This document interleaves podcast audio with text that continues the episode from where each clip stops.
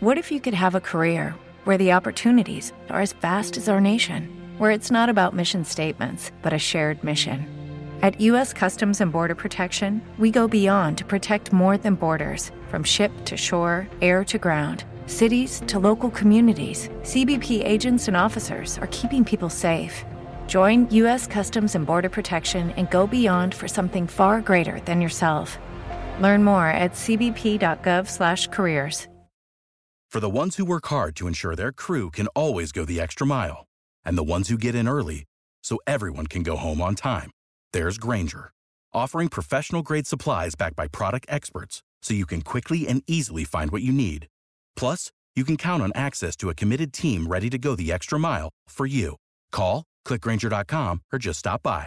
Grainger, for the ones who get it done.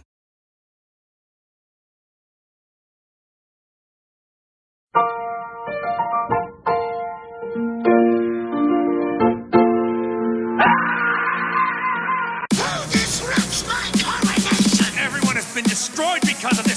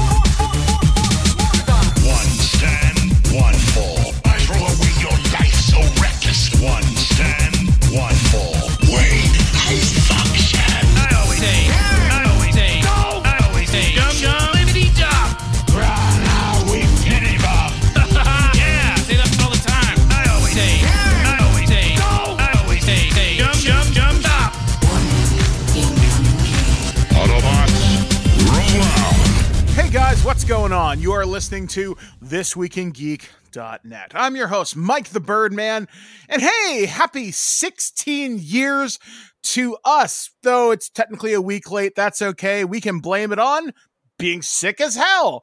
Though I'm feeling a little under the weather today, but I'm not alone as we decide to go through this wonderful, exciting trek through bizarrely sub zero temperatures. I'm joined with. Alex, the producer, who uh, is no longer sick. He was sick in December, and uh, I had uh, had a little insomnia last week with some uh, uh, some changes slightly to the medications that I'm on. But uh, sickness is going around. yeah, right now, uh, my wife has been sick for the better part of two weeks. It's not COVID because she's tested tested for it constantly. Although, um, I volunteer down at a local food bank, and one of my volunteers uh, was at an event, and some of the people they were there tested positive, but the, they were not testing positive. I'm starting to feel a little bit weird, but I feel better than I did last night. I feel I'm just really tired today, but I'm doing more or less okay. It's probably just me working myself to the bone, which is it's Well, it- it's it- weird. It could be, you know, another strain of something like my, my mom got COVID uh, in the last week and a half, and it was the first time she got it.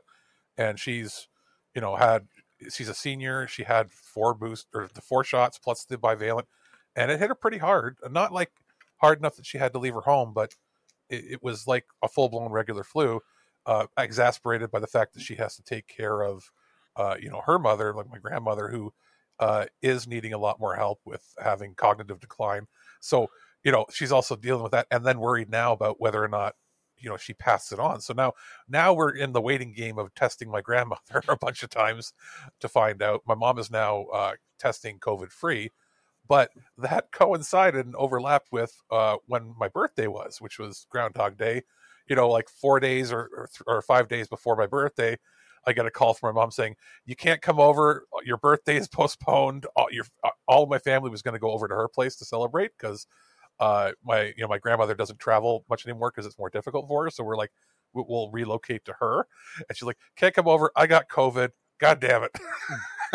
and I went, "Are you fine, mom? I don't care when my birthday is, as long as you know."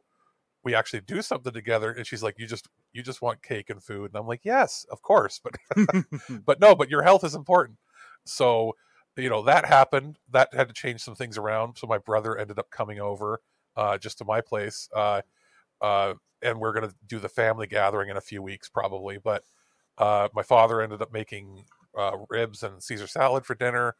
Uh, we ended up watching uh, what was it? Uh, we watched so, just some stand-up specials on Netflix and chilled and talked. It was just pretty low key, Mm-hmm. but it, that was pretty good overall. Uh, and it was, you know, coinciding with me doing more streaming. So we did a birthday stream, uh, which was fun. Played, uh, oh, what was that game? It was the, the Shakespeare game. I, I, I want to get the name right. Shakespeare. Shake. I don't know Shakespeare, Sailor Moon. It actually was kind of Yeah. cool looking. Uh, Actually, this this way madness lies, which is obviously a, a line from one of his uh, one of his plays, and it's made by Zeboyd Games, which is the that's that uh, I think two or three person team that made Cthulhu Saves Christmas and and uh, Cthulhu Saves the World. Um, what was the other one? Uh, Cosmic Star Heroine, sort of like retro style JRPGs, but not like RPG Maker, like you know, full from scratch. And this was, I, I picked it up because it's like ten bucks US, and it's apparently only a five or six hour game to beat, and it's fairly easy. You can change your difficulty. We were playing around with it a fair bit, but yeah, it's it's it's Shakespeare with like you're going into like his plays and quoting them and stuff, mixed with Magical Girl, Sailor Moon. yeah, it's actually looked pretty neat. So And after you uh you had to duck out of the stream, like almost right after, we were introduced to another couple of the magical girls that you can have into your party. yeah, And one of them is named Beatrice, like my mom. and I was like, that is not a common name anymore. My, it wasn't a common name when my mom was born. She hated it because she's like, nobody has my name. It's an old lady name. And I said, Mom, you know, now, I'm like, Mom, you know, you're turning 66. And she's like, I'm not old enough to have this name yet. but yeah, so we had fun doing that. That's, that's sort of been my week. It's been kind of hectic and crazy. Uh, things weren't going to line up. You weren't feeling well, schedules with, with work, sure, what we're going to do with my mom and everything for my birthday. So that's why we had to push the show yeah. for a week. I was about to say, yeah, It's just it was just busy. it was a per- it was it was busy. Uh, there was health issues. It was kind of a perfect storm of things happening, and it's like normally I would have gone, hey, you know what? I'll do it solo, and I went, no, I kind of need my week for my birthday right now with all this going on between everybody to decompress. Can we just do that? Hang out and stream stream some games, and then you were like, good idea. Yeah, I to say yeah. So for me, in the last week, uh, it's been really, really, really busy. As you guys know, I am working as a reporter for one of my uh, local newspapers. I've actually been doing a lot of articles uh recently so much so they're like hey mike can you slow down a touch um but i've recorded a really cool interview with someone from a very po- popular canadian sitcom so hopefully that article will be out in a couple of weeks if not sooner i'm working on a really cool article with with the guelph storm uh right now and one of my member or one of my community members rather in the local community and that should be pretty neat. Other than that, though, my week has just been kind of taking it easy. In fact, okay, so you know how you have comfort shows, shows that you just watch for fun. For you, it's a lot of anthology TV shows, right? I've Yeah, for me, for me, it's the anthology shows and the uh, the syndicated action shows. Yeah, for me, uh, I have discovered that my comfort person is a very angry Englishman. I think I've watched almost the entire run of the American Kitchen Nightmares in the last two weeks because all I do is watch that on YouTube, and I'm thinking, this is nice. This is really calming. yeah, it's weird.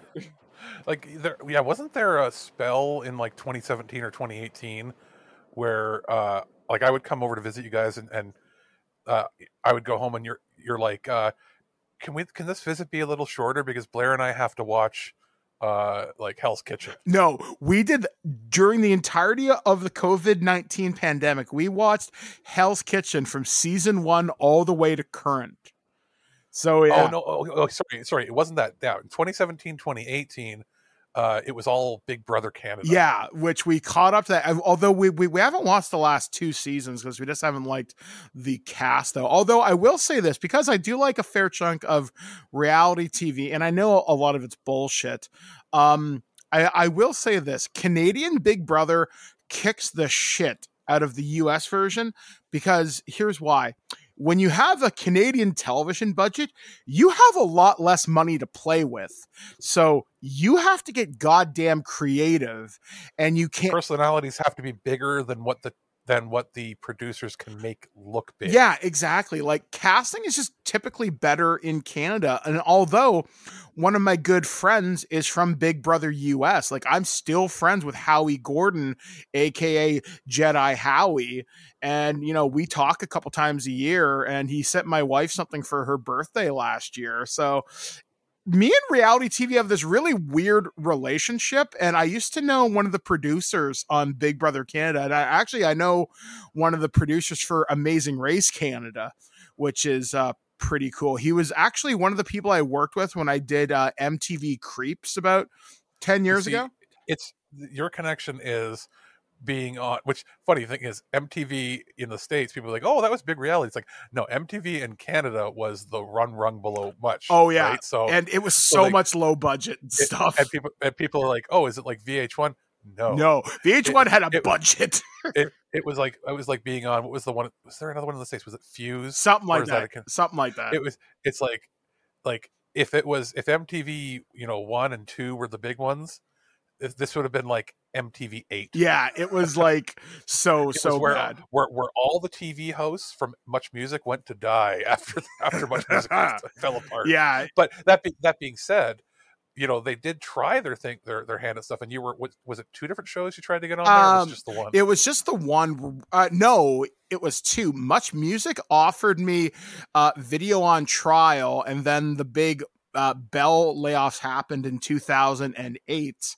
and your consolation prize was you got to go on MTV Canada, and people are like, "What channel is that? Yeah. six hundred Yeah, and that was in 2013. I want to say. to give to give our American listeners an i- idea, uh, MTV Canada wasn't it like channel seventy something on the cable? It was channel 36, and you. nope, channel channel thirty six was much more music. Yeah, I can't remember. So I it was it was in like the digital like way Yeah. you had to have a digital cable yes, box to you get did. it. Yes, Much more was on was channel thirty six. Uh, country was thirty three or yeah. 30 31. 31. 31. Yeah.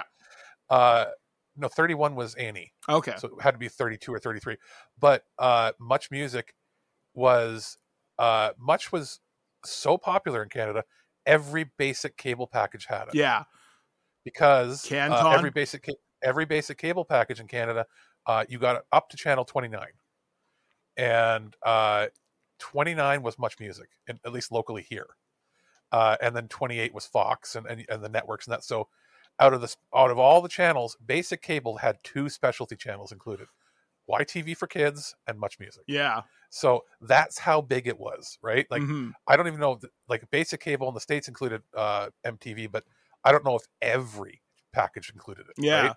so that's how big it was so if you could get on there great if but when somebody says like MTV Canada you're like where Yeah. how do I find this Exactly. It's just one of those weird opportunities that kind of came my way. And honestly, I'm kind of happy just doing my like thing I do on like TikTok every couple of days, which is weird. I, I I just found this out. So if, if you happen to follow me on socials, which is at Birdman Dodd, I was just granted the ability to do 10 minute TikTok videos. yeah we found that out while we were talking like yeah, we're like, what the I- hell is this? because I, I we were talking and I said I th- Mike I think you're bigger than you might expect you're not like millions huge but like you're bigger in the community than you might expect and, and as you said that I said check out can you check what your reach is or anything you're like I don't know and you went and looked and you were like wait a minute I can upload larger videos than I could before Yeah. So once I crest that thousand followers, I can do Tik TikTok lives, which that might be kind of fun because I've got a cousin. Uh, she, Just- she's had a couple of accounts and she gets. just don't just don't do it when you're angry Yeah, no, no, no, no. So hopefully, um, I'll get something Or- interesting. or or if you're treated badly in the moment maybe pull it out and start recording Yeah, exactly. I mean, I, I mean, I, I, I had a pretty negative experience this past week, and I did speak with the representative from one of these local retailers. It went about as well as you might expect. Um, they're supposed to call me back from their regional manager, but there's some other stuff I really can't say right now, Alex. I'll tell you mm, off air. okay fair fair enough ba- basically poor experience that really shouldn't happen Yeah. that they should but they're probably going to get in trouble. it. Exactly. Basically, a teachable moment, as we might say.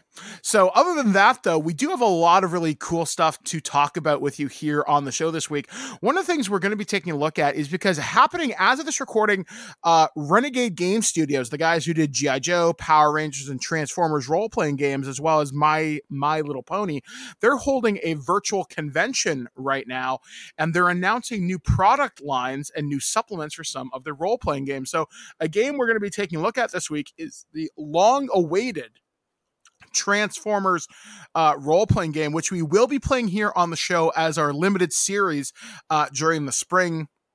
Alex will be doing uh, Power Rangers at some point before that. So we're going to be recording two shows and they'll be released at some point during the spring. So you'll have stuff going in, into the spring and summer. Uh, so we'll be talking about that. I want to see what they're going to announce, so I can say, "Hey guys, you should definitely check this out." Here's the I don't know War for Cybertron supplement or something. I, I, I don't know if that's the supplement being announced. I think that's for their deck building game, but we'll uh, definitely be talking about that in my review this week. And Alex, what reviews are you going to be having for me this week? Uh, I, I've got a bunch. That's part of the reason why we didn't do the show uh, last week either. Is I received a bunch of games for review on their launch day, meaning I could maybe have scrambled through one of them and then pulled all my hair out. Uh, but one of those was Fire Emblem Engage, which is a 40 to 60 hour game. and I was like, oh, I received it. And I was like, I can't get this done in three days. Even I, like, I'm a Superman when it comes to marathon game sessions. So it's like, no, I have to take my time to enjoy it. So we're going to have Fire Emblem Engage in this week's show. Uh, as well as let me see here. I've got a few. Probably going to have the new SpongeBob uh, Cosmic Shake game, which is uh, a spiritual successor slash maybe full successor to the games that they they were remastered recently. If you remember, I think, Yeah, I, did, we, I did we review it? I think you did. yeah, I'm pretty sure I did. a year ago, and I was- a year ago maybe. Yeah, and I want to say I'm I'm rather pleased to see this resurgence in simple IPs getting good games. I know we reviewed the Star Trek Prodigy game, which was surprisingly decent. Yeah, and this is in that same sort of vein. It's not. It's like. It's it's like an not necessarily even a double A. It's like an A to double A, somewhere in between there, right? You know what I mean? Like, uh, good production values for a simple scope in the budget. Uh, this one has all the voice actors returning, like from the show, right? So that elevates it a fair bit. They didn't just get sound likes, or the worst thing that you can do with one of these games is have no have voices. just- have no voices with just either sound effects or silence from the characters. yeah, That's not fun. yeah. So kind of like how Nick All Star Brawl finally added stuff in a little late into its lifestyle, and then when uh, Nick Kart Racers, I think, added in uh, stuff for the latest edition, Yeah. which I don't think I got the latest version. No, I have two, but I don't, I don't think I got three. Did I? Yeah, I- don't think we. It was probably during it was the Christmas rush where we had too much going on. Mm-hmm. At the same time, you don't want to put voices in after the news cycle's over because nobody cares. Yeah. So So it's nice that it's launching with it. Uh, and I'll also have a couple reviews coming in. Turtle Treasure. Uh, depend- Turtle Treasure, which you might have heard before this, or you might have heard after. So I don't know. But what will what those will be uh, are uh, from NIS America. I've got a review of uh, uh, Raiden 4 Cross Mikado remix. I want to make sure I say that right because it's one of those long Japanese titles. Basically, uh, the old arcade shooter uh, Raiden 4 Mhm. with uh, a remixed uh, high quality soundtrack added to it, ooh, uh, as well as uh, the. You remember the PS5 having trailers when they were like launching it? Here's all the upcoming games. Yeah. you know they had that uh, one called Season, uh, a letter to the future. That's the one where the dude was riding around on a bicycle and then talking to like With Lucky Land slots, you can get lucky just about anywhere. Dearly beloved, we are gathered here today to. Has anyone seen the bride and groom? Sorry, sorry, we're here. We were getting lucky in the limo and we lost track of time. No, Lucky Land Casino, with cash prizes that add up quicker than a guest registry. In that case, I pronounce you lucky. Play for free at LuckyLandSlots.com. Daily bonuses are waiting. No purchase necessary. Void where prohibited by law. 18 plus. Terms and conditions apply. See website for details. Hey guys, it is Ryan. I'm not sure if you know this about me, but I'm a bit of a fun fanatic when I can. I like to work, but I like fun too. It's a thing. And now the truth is out there. I can tell you about my favorite place to have fun Chumba Casino. They have hundreds of social casino style games to choose from, with new games released each week. You can play for free anytime, anywhere. And each day brings a new chance to collect daily bonuses. So join me in the fun. Sign up now at chumbacasino.com. No purchase necessary. VGW Group. Void were prohibited by law. See terms and conditions. 18 plus. people, but also like mythical creatures and like recording things down in, in a journal. Oh yeah, yeah, yeah. Yeah, where like it looked like it might be like post-apocalyptic or the world's ending or something. So that is either going to be in the Turtle Treasure episode or it might be in next week's show because I'm still working on that one right now. Uh, but yeah, that all sort of came in at the same time a few days before Yeah. we were going to have our episode come out and we went no we're taking a week yeah, so we will have a lot of stuff on Turtle Treasure. I got some really cool stuff from Hasbro. I've got Transformers. I got Dungeons and Dragons toys that I really want to talk about. A lot of really kind of neat stuff. I also have some stuff from Paramount. I think I got some stuff from Warner Brothers. We're going to try and clear out our review bins in the next couple of weeks so we can bring you fresh new content. But we're going to take a break here on thisweekingeek.net and we are going to prepare to transform and roll out. This is my review of the transformers the role-playing game from renegade game studios. We'll be back guys right after this. Megatron must be stopped, no matter the cost. Hey guys, this is Mike the Birdman here, and I'm here to talk about something really special. Been looking forward to talking about this for a long time. I'm talking about the Renegade Game Studios version of the Transformers role playing game. So, this game is powered by the Essence 20 system, which is the same game system that powers uh, G.I. Joe. It also makes the Power Rangers game work, and in theory, you could make all these games work together. In fact, these guys just recently held a virtual event called Renegade Con, and they talk about if you wanted to have G.I. Joe show up in your Transformers game, you can do that. You could even have Zords fight against Megatron and Shockwave and all those guys. So if you want all these systems to play nice, you can do that, and with not a lot of headache work either. For those of you that don't know, Transformers, one of the biggest IPs from the 1980s, transforming robots that can transform the cars, trucks, jets, artillery pieces, beast modes like, you know, like uh, giant cats and stuff like that, or even cassette decks like Soundwave and Blaster. So lots of cool stuff. I mean, obviously the movies really have been big in the last like 15 years, if you can believe that, since 2007. And then we had Bumblebee, we got Rise of the Beast coming out in just a uh, few months. And these guys recently just held an event called Renegade Con, where they previewed some of the stuff that is coming up for the Transformers role playing game, but I'll talk about that a little bit later towards the end of this review. So, the Transformers role playing game, like I said, runs on the uh, Essence 20 system. You have four stats, and uh, you have skills, and those go up by ranks, and those would go up by D2, D4, D6, D8, and D10, D12, and you roll one D20 but you might get a chance to roll another one, which may add to that, or you know, you might roll a complication or a shift down. Basically, the mechanics, once you really get into them and you get like a session under your belt, really easy to get into. And this game is built around the idea of, well, you're a transforming robot. And they actually build in rules for triple changers that's really easier than I thought it was going to be to understand. They also uh, build in mass shifting, so you might wonder, how a transformer like say broadside or soundwave or shockwave might might work they have that kind of built in because you know soundwave is a cassette player. Shockwave turns into a giant space gun or can be wielded by a smaller person. And how does that work? And broadside is an aircraft carrier. Um, so they do manage to kind of make that work uh, more or less they do talk about alternate beast modes as well, so if you want to be a robotic dinosaur, like uh, Grimlock, Swoop, Snarl, and Sludge, you can do that. But, you know, if you want to be an Insecticon like Kickback or Shrapnel, you can also do that. They don't have true beast modes like Optimus Primal or Inferno or Terrorsaur, but they're going to be doing that presumably in later books. I would say the game is pretty easy to, like, to get the base mechanics down, like having skills and spe- specializations that adds to your amount of dice that you can roll. Resolving things is pretty easy.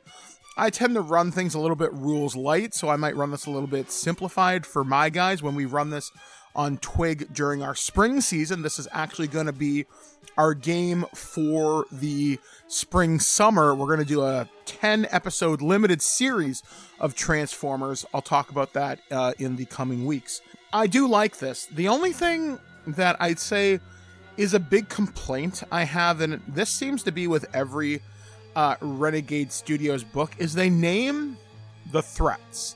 So you get like Megatron, Soundwave, you even get Cyclonus, you get parts of certain combiners, you get like the lead part of Ruination, you get two people from Menasor, but you also get like Cyclonus, you get Acid Storm, you get Armorhide, and you get like some really weird uh, Decepticons, and you get a really wide range of them, but you don't get statted Autobots, which is really kind of annoying. I mean, you didn't even get them in the Power Rangers game, which kind of annoyed me too. You also didn't, you did get some ones that were available through other uh, places, and I know there are places on Reddit that have given you statted Autobots, and so you can recreate those ones. You can use those ones online. I think they're pretty fantastic, all things considered. How the game breaks down, you have like your origin, uh, which is what are you, your influences, like where maybe you were a scientist, maybe you were a bureaucrat, which, you know, that's what you did. But what is your alt mode? Maybe you're a Cybertronian helicopter. Maybe you're an Earth uh, Formula One race car. Stuff like that. And the game draws from a variety of different lore too, because it includes characters like Windblade, who I know is a fairly recent addition to the Transformers universe, which is actually really, really, really cool. And there was something that I caught in this because I'm only really starting to read the Transformers comics now. There is same sex relationships built in here? Because you know you, you, you might be wondering well do robots have sex? Well Arcee's a girl so's elita one and moonracer and nightbird stuff like that. And they talk about a pair of autobots that are a bonded couple. And i thought that was actually really really really cool.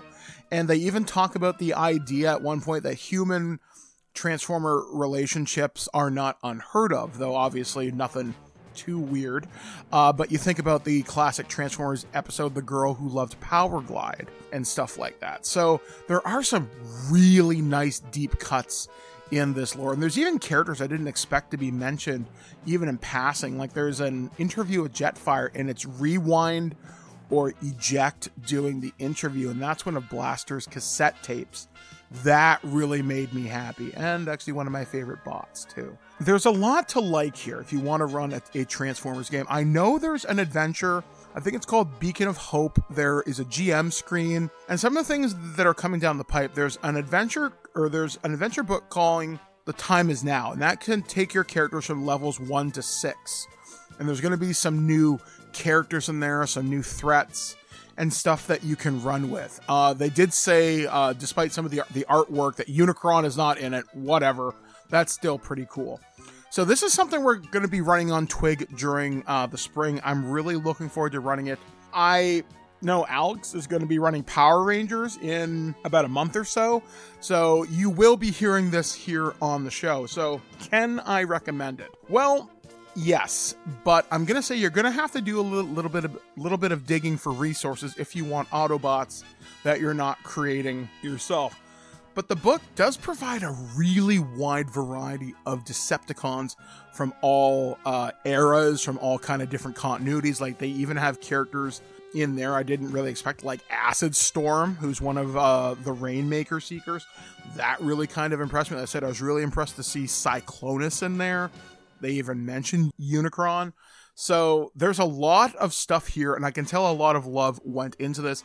I really hope Renegade Game Studios takes this license and runs with it so hard because making books for this, especially during a movie year, is going to be so easy. With Transformers Rise of the Beast coming out in June, that's an easy source book if you want to cover the Beast Wars era. If you want to cover things like Headmasters and Target Masters, they talk about those in the book, so you can do that. They talk about Minicon partners, but I'm going all over the place. Long story short, I completely recommend this book. If you're a Transformers fanatic, I think you're going to have a lot of fun with it. If you want to bring this to your table, you are going to have an amazing time. So until next time, folks, this has been Mike the Birdman saying till all are one. One shall stand, one shall fall. Why throw away your life so recklessly? That's a question you should ask yourself, Megatron.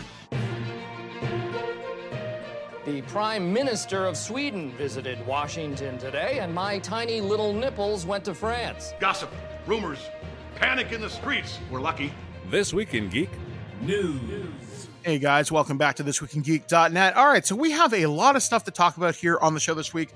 It's actually been a surprisingly big uh, news week on a couple of different fronts. So I'm going to start with the really big story this week, and this will affect a lot of us uh, simply because, you know, there's the old phrase Netflix and chill. And do you love your partner or your friends enough to share your Netflix password? Well, that may be coming to an end. Now, well, well, well, I should preface this that this has been updated multiple times. Yes, I have the And- latest version from Apple Insider. Yeah, and, and I'll, we'll say this: if you've heard this before, you think you've heard this before, it, there's been a lot of backpedaling and a lot of changes, and you know we'll clarify a little at the end of this article as to what the most recent update. Yeah, is. so this article I have from Apple uh, Insider.com. This was posted on February 3rd, so this was on Friday. So Netflix says strict new password sharing rules were posted in air. Right. Uh, according to this, new Netflix rules that would have enforced a limitation on user sharing passwords are reportedly a mistake and don't apply in the US for now. Netflix has long been planning to cut down on password sharing or letting friends share one paid account. If it already added a feature where subscribers could uh, effect eject other people from their account. The company appeared to go further, however, with the inclusion uh, in its help pages of a new set of rules. Broadly, anyone at a at a subscriber's physical address could continue using the service, but the paying subscriber would have to confirm every 31 days that a user away from their residence, such as a such as a college, were part of the household. Now, however, those rules have been removed from Netflix from Netflix's help pages. According to the streamable, Netflix says it was all a mistake for the United States.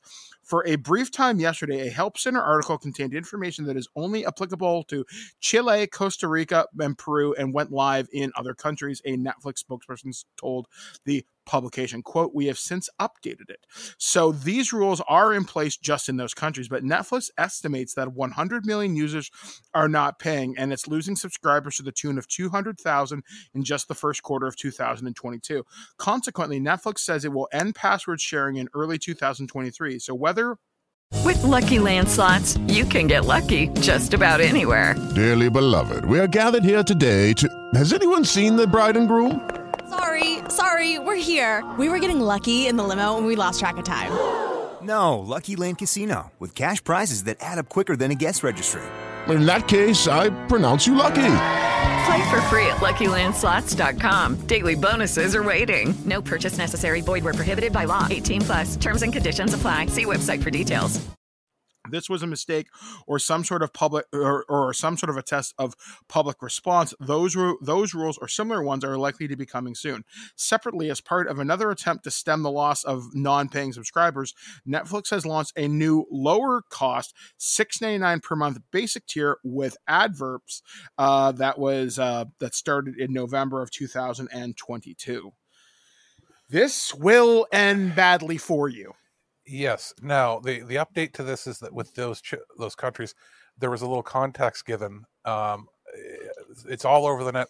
Th- They're they're those particular countries uh, were the countries that they believed had the highest amount of people sharing passwords, or had even subcultures of people that would pay for an account and then lease out their account to multiple people to make double or triple the money that you know like i pay for, you know the equivalent in my country's money of 20 bucks a month and then i'm selling uh the account access to 20 people for five dollars a month. Mm-hmm. and then they're making five times what you know five times or more uh depending on, on what their you know their packages they're doing uh to make it cheaper for people that can't afford to pay the full price. But then again you know they're basically reselling accounts so they're trying to curb that Mm-hmm. Eh, you know where, where they're like for every one paid account there's 20 people accessing it when they only want a maximum of four within a household. So they're targeting those countries. What what they're not really getting is the people there are doing that because they can't afford your service. So cutting them out, you're not going to make any more money. In fact, what you'll do is you'll make it so that those reseller people don't exist and they won't pay for you. Yeah, like so you're actually you're actually going to lose the paid people like in those countries, but they don't they don't they just don't understand that.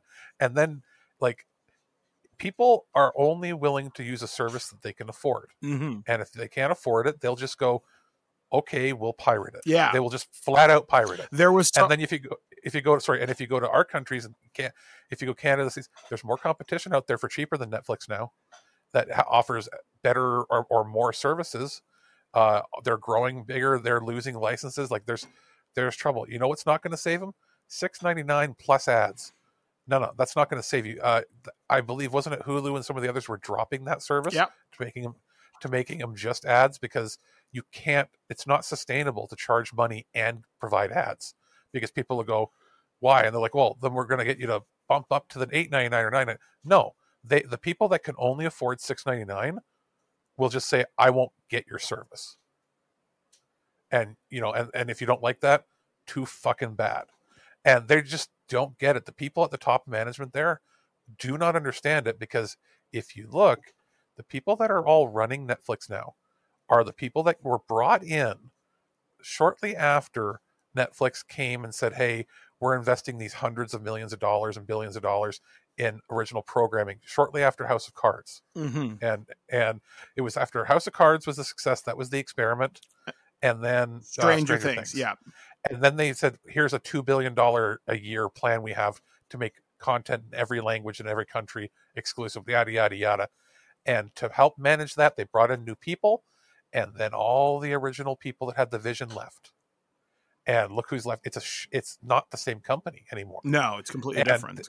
So they, they don't have the vision like they they're they're not this is what i don't get they're not losing money. And this is i don't want to sound like crazy anti-capitalist or anything but you know what? You don't have to make more every year. If you're already making like five billion dollars a year you don't need to make six next year and seven the year after. If you're already making a huge amount of profit above your operating expenses, and we're talking huge profits these companies make, there is no need to make more. That the it's the publicly traded company aspect that's bad.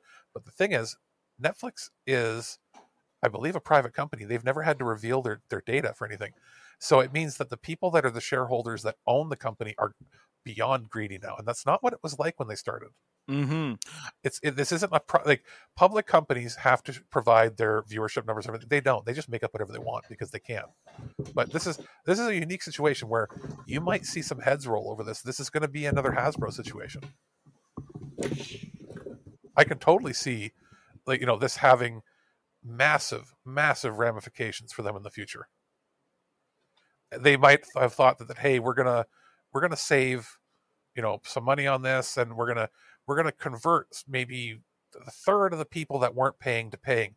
No, they're gonna lose fifty percent of the people that were paying. That were, were like, hey, what about my kids who are off at college, right? Like that that was an example given. How about this? What about an America? You know how America is with their military, like Mhm. how they you know treat their soldiers and everything. As in, like you know, we salute them. I'm not saying treating them badly. I mean, like you know, they're all about you know their soldiers that you're serving, right? What about the- what about mom who has the family Netflix plan and gives the password to their son or daughter who's now going overseas to serve, and they find out they're on base. This is their only relief, and they can't log in because Netflix says, "Fuck you, you're not home. Mhm. You're you're over there. You're over there fighting for your, our freedom, but you're not allowed to access it." Yeah, like it's dumb. Now, I freely share my Netflix account with a few people, but that being said, I pay for the highest tier plan because I want 4K, I want downloads, I want everything. And and and I'll, and I'll be flat out open too. My brother pays for it. He, he's been paying for Netflix. We would split it with him. I, I give him a few bucks here and there. My mom did it years ago, uh, and we were splitting it when we were all living together. Mhm. And then when we moved, he just upped it to the the highest tier, uh, which I didn't realize was twenty two dollars now. It used to be Mhm. fourteen. Yep. They inc- they increased the cost and didn't give us anything new. yeah, They they they'd almost doubled it, and I went, okay, well, Here's a few extra bucks. I almost never use it. My dad logs in and uses my profile. I never use Netflix because other than Stranger Things, I have not found a single thing that I was interested in watching that was an original program on there. I watched the Transformer in- stuff. I watched He Man, the toys like that made seven years.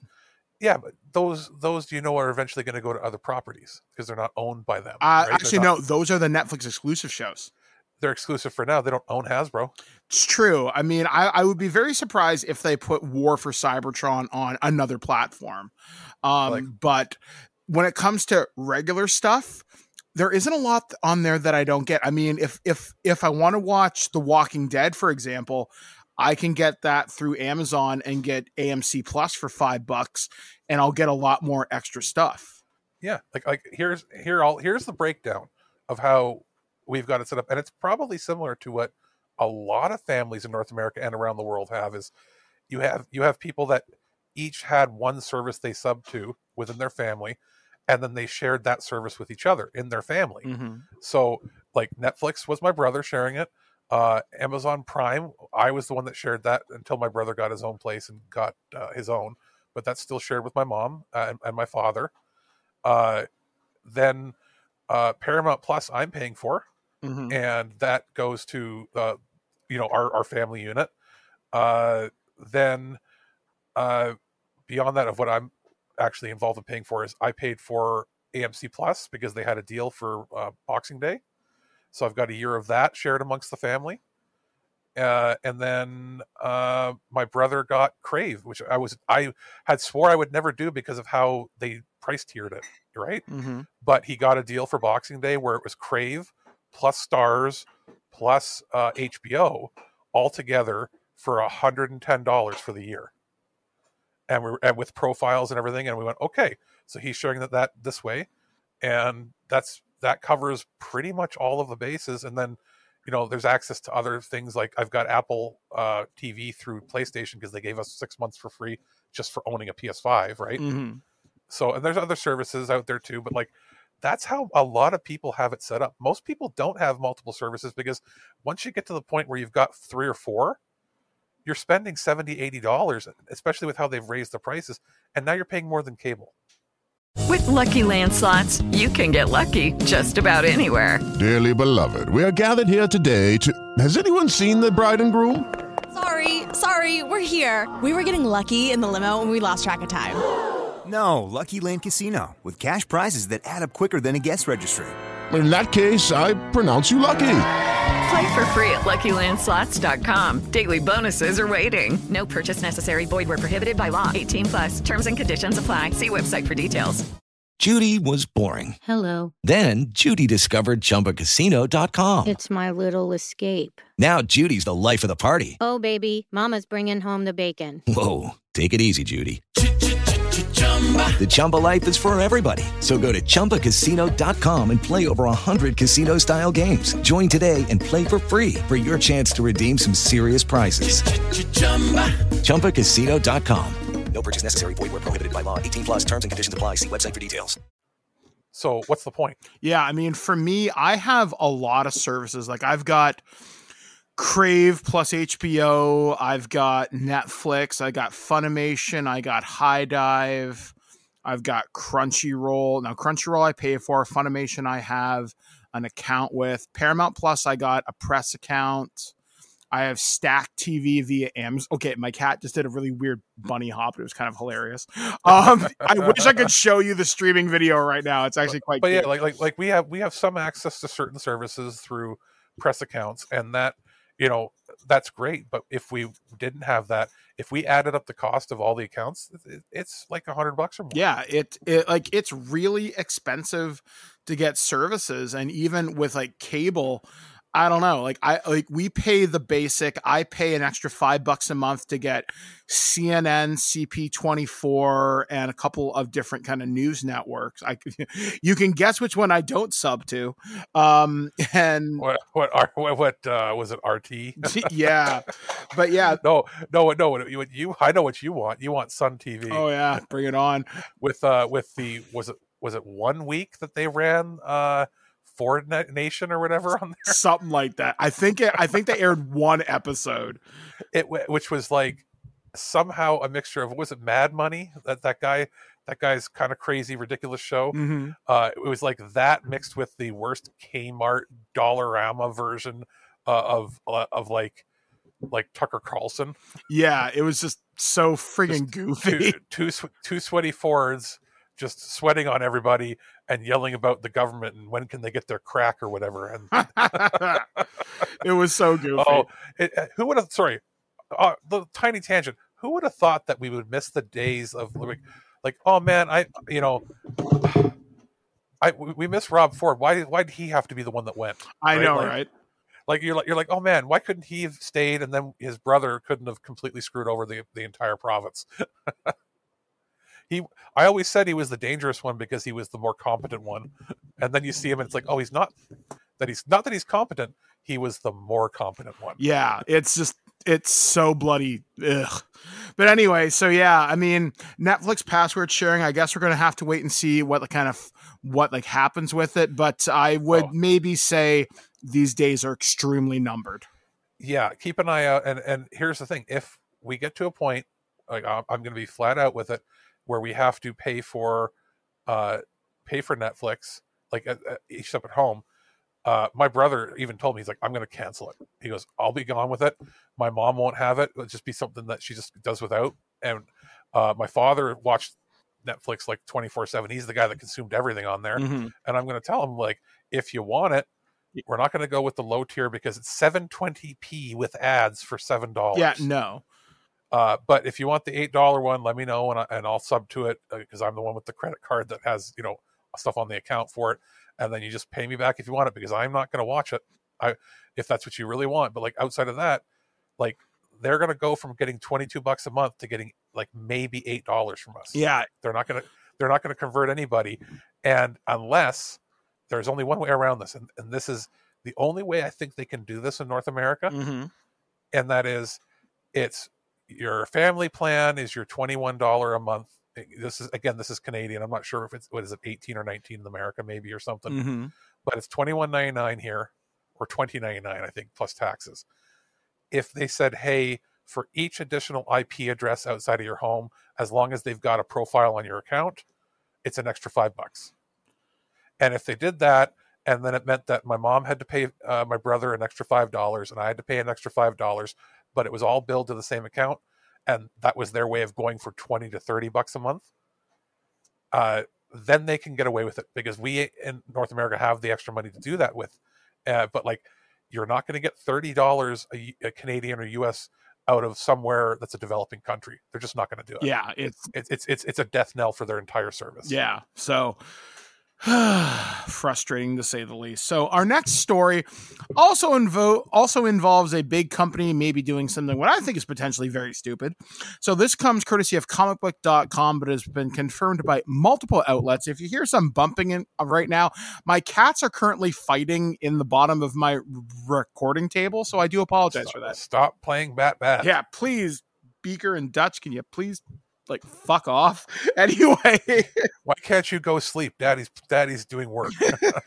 so, according to this, PlayStation Plus is removing massive feature for PlayStation 5 subscribers. So, PlayStation Plus subscribers on PS5 are losing one of the biggest features the the subscription service offers.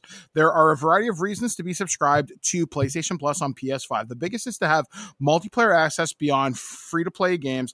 The other biggest perk is the monthly free games. Or if you're a PS Plus Extra or PS Plus uh, premium subscriber, instant access to a vast variety of PlayStation games.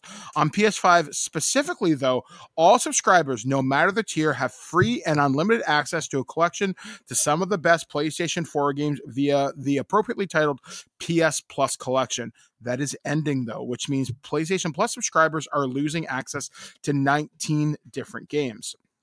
The good news is, however, if you redeem these games before the offer expires, you can keep the games for as long as you maintain an active s- subscription. Uh, if your subscription lapses, you will lose access to the games. Meanwhile, all new subscribers after the expiration date will not have any access to the to the 19 games and the expiration date for this is May 9th. So the games that you will be losing access to, I'm just going to kind of read this out here, is Batman Arkham Knight, Battlefield 1, Bloodborne, Call of Duty Black Ops 3, Crash Bandicoot Insane Edition, Days Gone, Detroit Become Human, Fallout 4, Final Fantasy 14 Royal Edition, God of War, uh, that's the 2018 reboot, Infamous Second Son, Monster Hunter World, Mortal Kombat X, Ratchet and Clank, The Last Guardian, The Last of Us Remastered, Resident Evil 7 Biohazard, Uncharted 4 Thief's End, and finally Until Dawn.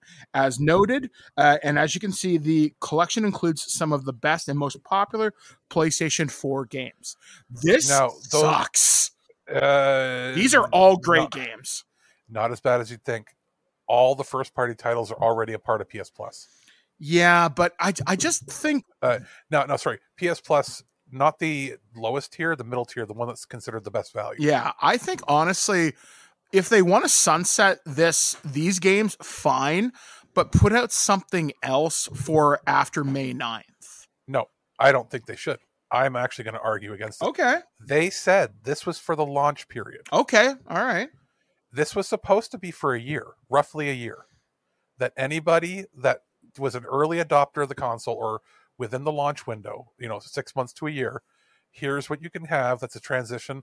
Also, for somebody who might be getting, maybe somebody didn't, even though that was the big console of the last generation, maybe you're coming back into gaming now Mhm. and you wanted a 4K player and blah, blah, blah, blah.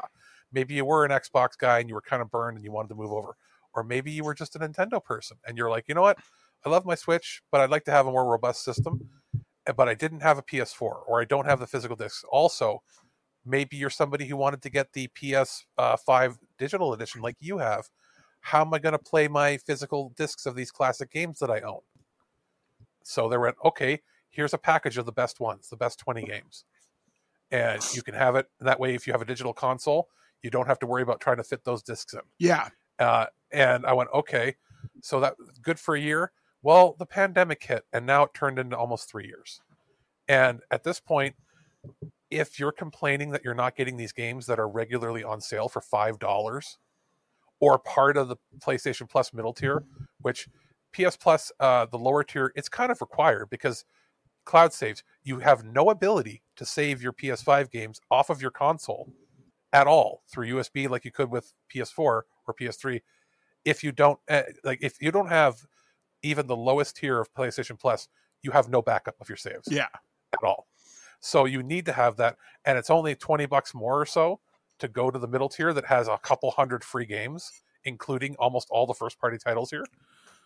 So like you're the only games you're losing out on what might be one or two that aren't part of that list, but I'm pretty sure almost all of those are in the PS Plus. Is uh, it's not essential. Essentials is the low one.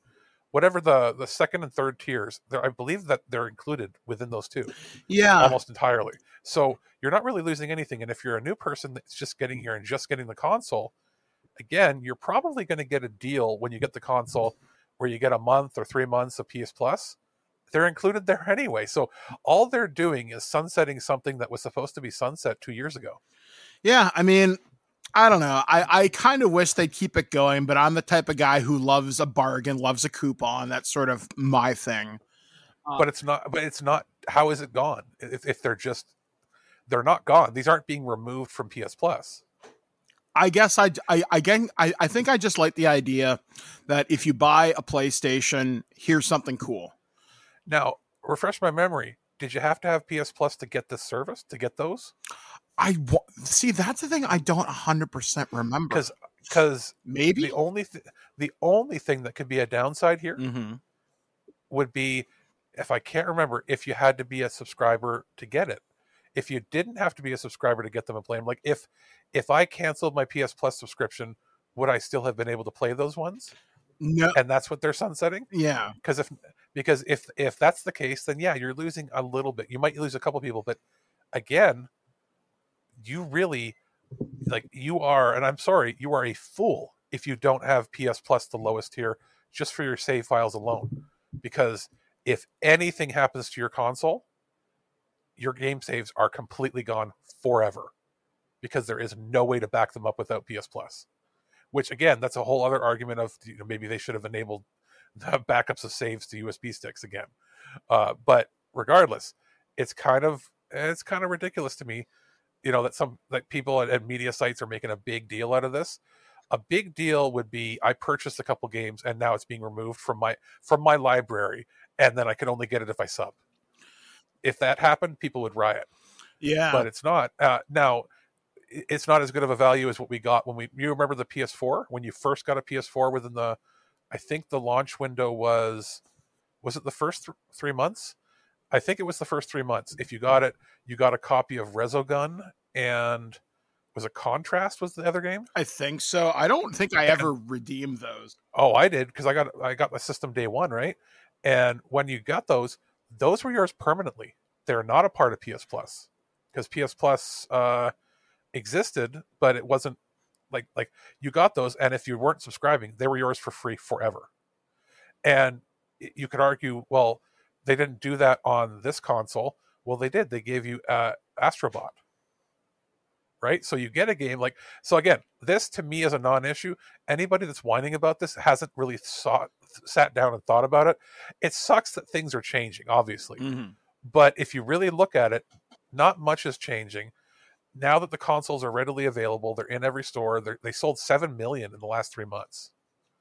Like they're, they're they're we're no longer in the shortage period. It's finally over. Yeah, but say it's getting a little bit easier to find them because I follow a Twitter account that checks uh, Canadian supplies for them, and I haven't seen them in stores too often. I see more Xbox Series X's, but I do, Amazon never Amazon never ran out of stock during the Christmas season. yeah, I never see any problems finding them on like Walmart or Indigo or Staples or wherever. Yeah. it's pretty easy to find them And- online for sure.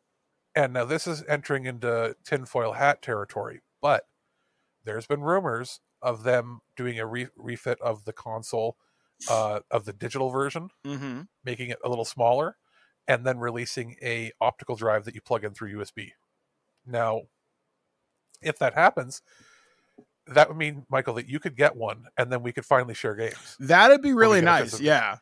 And uh, and the big point there is, it, would it be as fast to install? No, it would take longer to install your game from a USB drive than it would from the optical internal drive. It's just how it is. So Mhm. it might take twice as long to install, but once it's installed, It works. It's basic. It's just there to read from the disk for you know DRM validation. Mhm.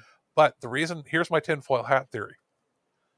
If they put out a smaller, a slim, you know, digital edition where they don't have to have an optical drive internally, and then they release an optical drive externally, uh, one cool thing for me is I could plug one into mine and I could install two games at once. That would be neat. But anyway, uh, that's kind of overkill. But for you or anybody else getting it, removing these games, I feel like they put these games there as a welcome thing, not really so much as a welcome thing for most people. I feel they put that there as a panic, you know, and control system because they knew people were going to give them flack for releasing an all digital system where they couldn't play their games that they owned on disc. So you, they couldn't pop in their popular PS4 games if they already had the library. Yeah. Right.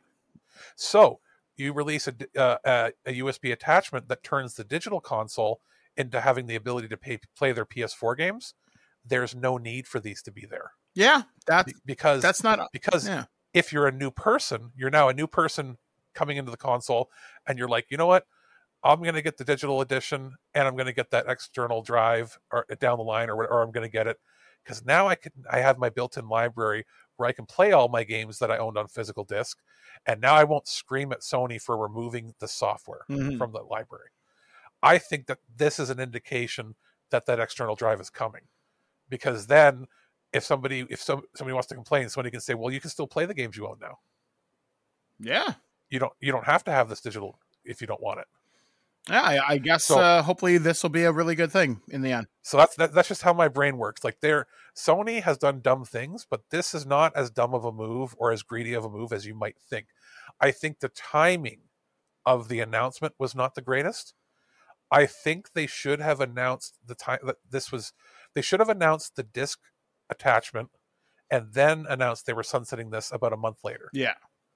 Because then it's our then people would already put two and two together because i swear that, that that was the reason it was here it was not to welcome new people to ps5 and hear some of the classics i think they put it there because they knew the number one complaint they were going to get from people getting the the diskless system was how do I play my PS4 games that I have on disc? Yeah. And their solution would have been, well, you can't, but here's 20 of the most popular ones for free that you can play. Yeah. So, uh, moving on to our next story. This one comes courtesy of superherohype.com. This was a pretty big story uh, earlier in the week, and I'm kind of glad we had a little bit of time for this to breathe. Uh, James Gunn unveils new DC film and TV slate. So, uh, when James Gunn and Peter Safran were named co CEOs of DC Studios, they promised fans wouldn't have to wait too long to see their plans. So, via Deadline, the duo outlined their plan for the new DC film and TV slate which will be called Chapter One Gods and Monsters. The projects in question will be released between 2025 and 2027. First up is Creature Commandos, a animated series about a group of monsters that will include Weasel from the Suicide Squad. Gunn uh, wrote the series and noted that the animation will lead into live action and back into animation. Instead of Peacemaker season two, the next live action DC series will follow Viola Davis's Amanda Waller, Gunn noted that his commitments to the next Superman film will keep him from immediately working on more Peacemaker uh, episodes for the near future. But he added, We're using the same actors. This is a continuation of Peacemaker. We're working on Waller uh, in between. Doom Patrol's uh, Jeremy Carver and Watchmen's uh, Christal Henry are. Writing the show. Gunn's previously revealed young Superman movie will be called Superman Legacy. It will be released on July 11th, 2025 and does not have a director yet. Safran said, quote, "This is really the start of the DCU. It is not an origin story. It focuses on Superman balancing his Kryptonian heritage with his human upbringing. He's the embodiment of truth, justice and the American way. He's kind he his kindness in a world that thinks of kindness as old-fashioned. Greg Berlanti's Green Lantern series appears to be going away. In its place is Lanterns, an HBO live action series that will feature Earth's two main Green Lanterns, Hal Jordan and John Stewart. Safran likened it to HBO's True Detective and said, quote, it plays a really big role in the next story that we're telling across our film and television. This is a very important show for us. Perhaps the biggest surprise of the initial lineup is The Authority, based upon the Wildstorm comic created by Warren Ellis and Bryan Hitch. The powerful team of anti-heroes takes it upon themselves to confront threats on on an incredible scale while also enforcing their will on Earth's rogues, rogue governments. Gunn said, quote, there's great Wildstorm characters that are popular for a long time, and we're incorporating them into the DCU. Wonder Woman was absent from the upcoming slate, but the Amazon heroine will be represented in Paradise Lost, a new HBO Max live action series. Safran compared it to Game of Thrones and said it would be a prequel series that explores the origins of Themyscira, the home of the Amazon, centuries before Diana and Wonder Woman was born. Gunn notes that The Batman 2 is still in the works and it will be released on October 3rd, 2025, but the DCU will have a Batman and Robin of their own. 20, 25? Well, it's only two years away. Hey guys, it is Ryan. I'm not sure if you know this about me, but I'm a bit of a fun fanatic when I can. I like to work, but I like fun too. It's a thing. And now the truth is out there. I can tell you about my favorite place to have fun Chumba Casino. They have hundreds of social casino style games to choose from, with new games released each week. You can play for free anytime, anywhere and each day brings a new chance to collect daily bonuses. So join me in the fun. Sign up now at ChumbaCasino.com. No purchase necessary. VGW. Void were prohibited by law. See terms and conditions. 18 plus. With the Lucky Land slots, you can get lucky just about anywhere. This is your captain speaking. Uh, we've got clear runway and the weather's fine, but we're just going to circle up here a while and uh, get lucky. No, no, nothing like that. It's just these cash prizes add up quick. So I suggest you sit back, keep your tray table upright, and start getting lucky. Play for free at LuckyLandSlots.com. Are you feeling lucky? No purchase necessary. Void where prohibited by law. 18 plus terms and conditions apply. See website for details. Um, That's, that's, that's a long time for something that, that doesn't have a ton of special effects. Yeah. Uh, they also go on to say uh, that the DCU will have their own Batman in their story called The Brave and the Bold. This film will feature its influences from Grant Morrison's Batman run, which introduced Damian Wayne, Bruce Wayne's son from Talia al Ghul, who becomes the new Robin. Booster Gold, the hero from the future, will be getting his own HBO Max live action series. Gunn described Booster as as quote imposter syndrome as a superhero since he comes back in time to find glory as a hero that he could never achieve in his own time but i think is that the guy that they used in the he was in smallville and he's had a couple appearances Oh, on tv it, wasn't he in the Krypton show? I think he appeared once. Actually, I'm not Oh, sure. was, wasn't he the guy? Is he the guy? No, he's not the guy I was thinking of. Okay, the guy I was thinking of is I forget his name, but he got flung into the future or to an alien. No, he got flung to the future in an alien planet, Mm-hmm. and he has like a jetpack and time travel device that he doesn't know how to use, and he's married to some alien there, and and he keeps going back in time to try to save Superman because if Superman dies or or Superman's father dies before Superman can be born, it screws up the future Back to the Future style. I- it was really good. yeah. that that was the one good. Uh, that was like one of the few good DC TV shows, like seriously good TV shows, and they canceled it right away. Yeah. because it was on Sci-Fi.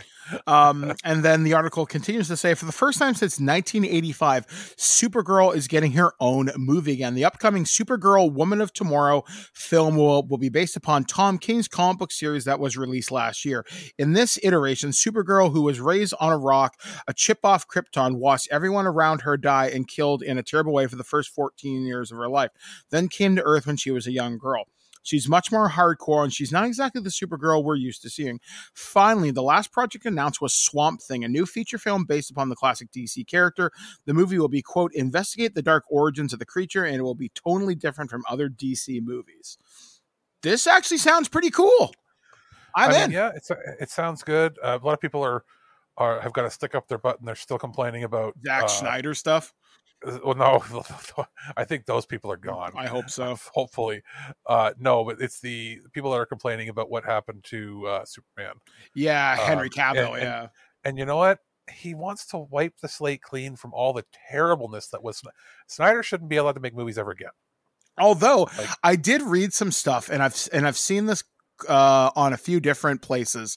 Supposedly, Gunn's candid comments this week pissed a few people off. But that being said, he says certain characters may continue. There was a quote that he said regarding the Flash that he that he's already seen. He says it resets most things, but not everything. And there's been some talk of Ezra Miller's commitment to his mental health journey. Supposedly, he's gotten better. No, no, we'll see. Uh, no, no, you don't get. Okay, you might get better when it comes to your mental health and your stability.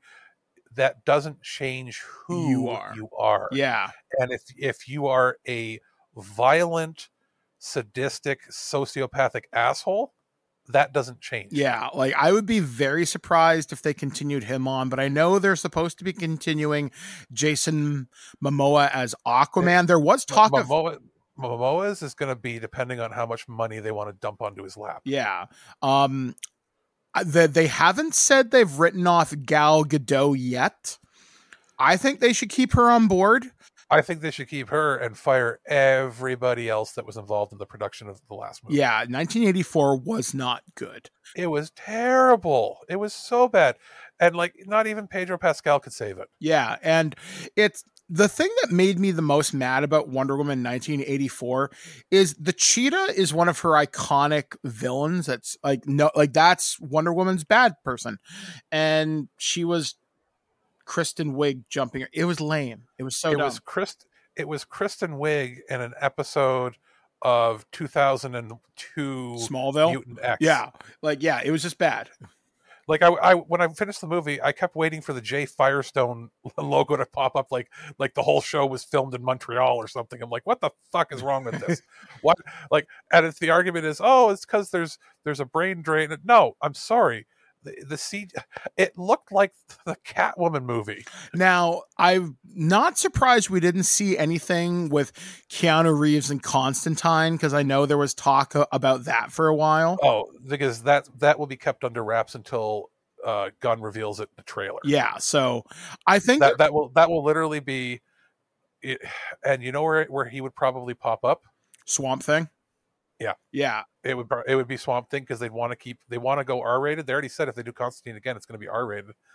It would be Swamp Thing going through some crazy stuff, and he's like mutating and he's becoming part of the Green and all this. and he's the post credit scene. and and and and not post credit scene, or if he's going to be in more than just the post credit, in the trailer, the I forget the character's name of you know turns into Swamp Thing. It's the Doctor, whatever. Yeah. And he's turning. He's like, "Oh, what's what's happening to me? Oh my god!" Like if he does one of those things, like the full on, like, "What's happening to me?" Mhm.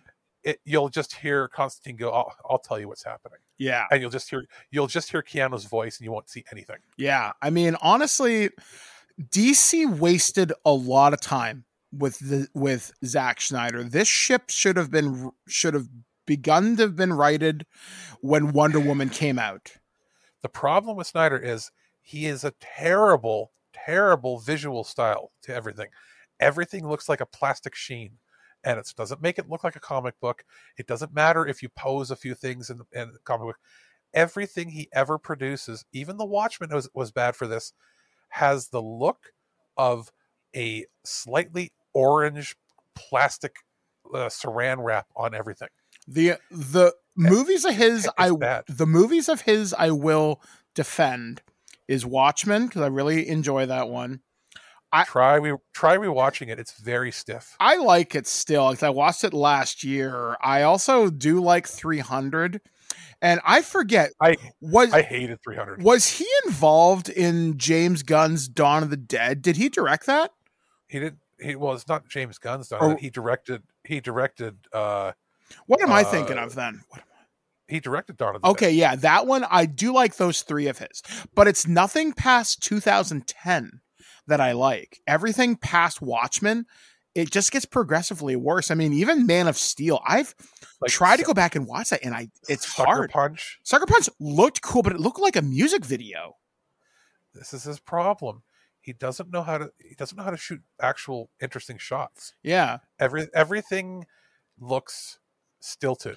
and, and and and and, and here's the worst part you can get by a visual style that doesn't necessarily work or clashes Mhm. because that's a very subjective thing he doesn't know how to direct the actors to get good performances Now, I will say I watched Zack Schneider's Justice League, and I think I reviewed it last year. I didn't mind it.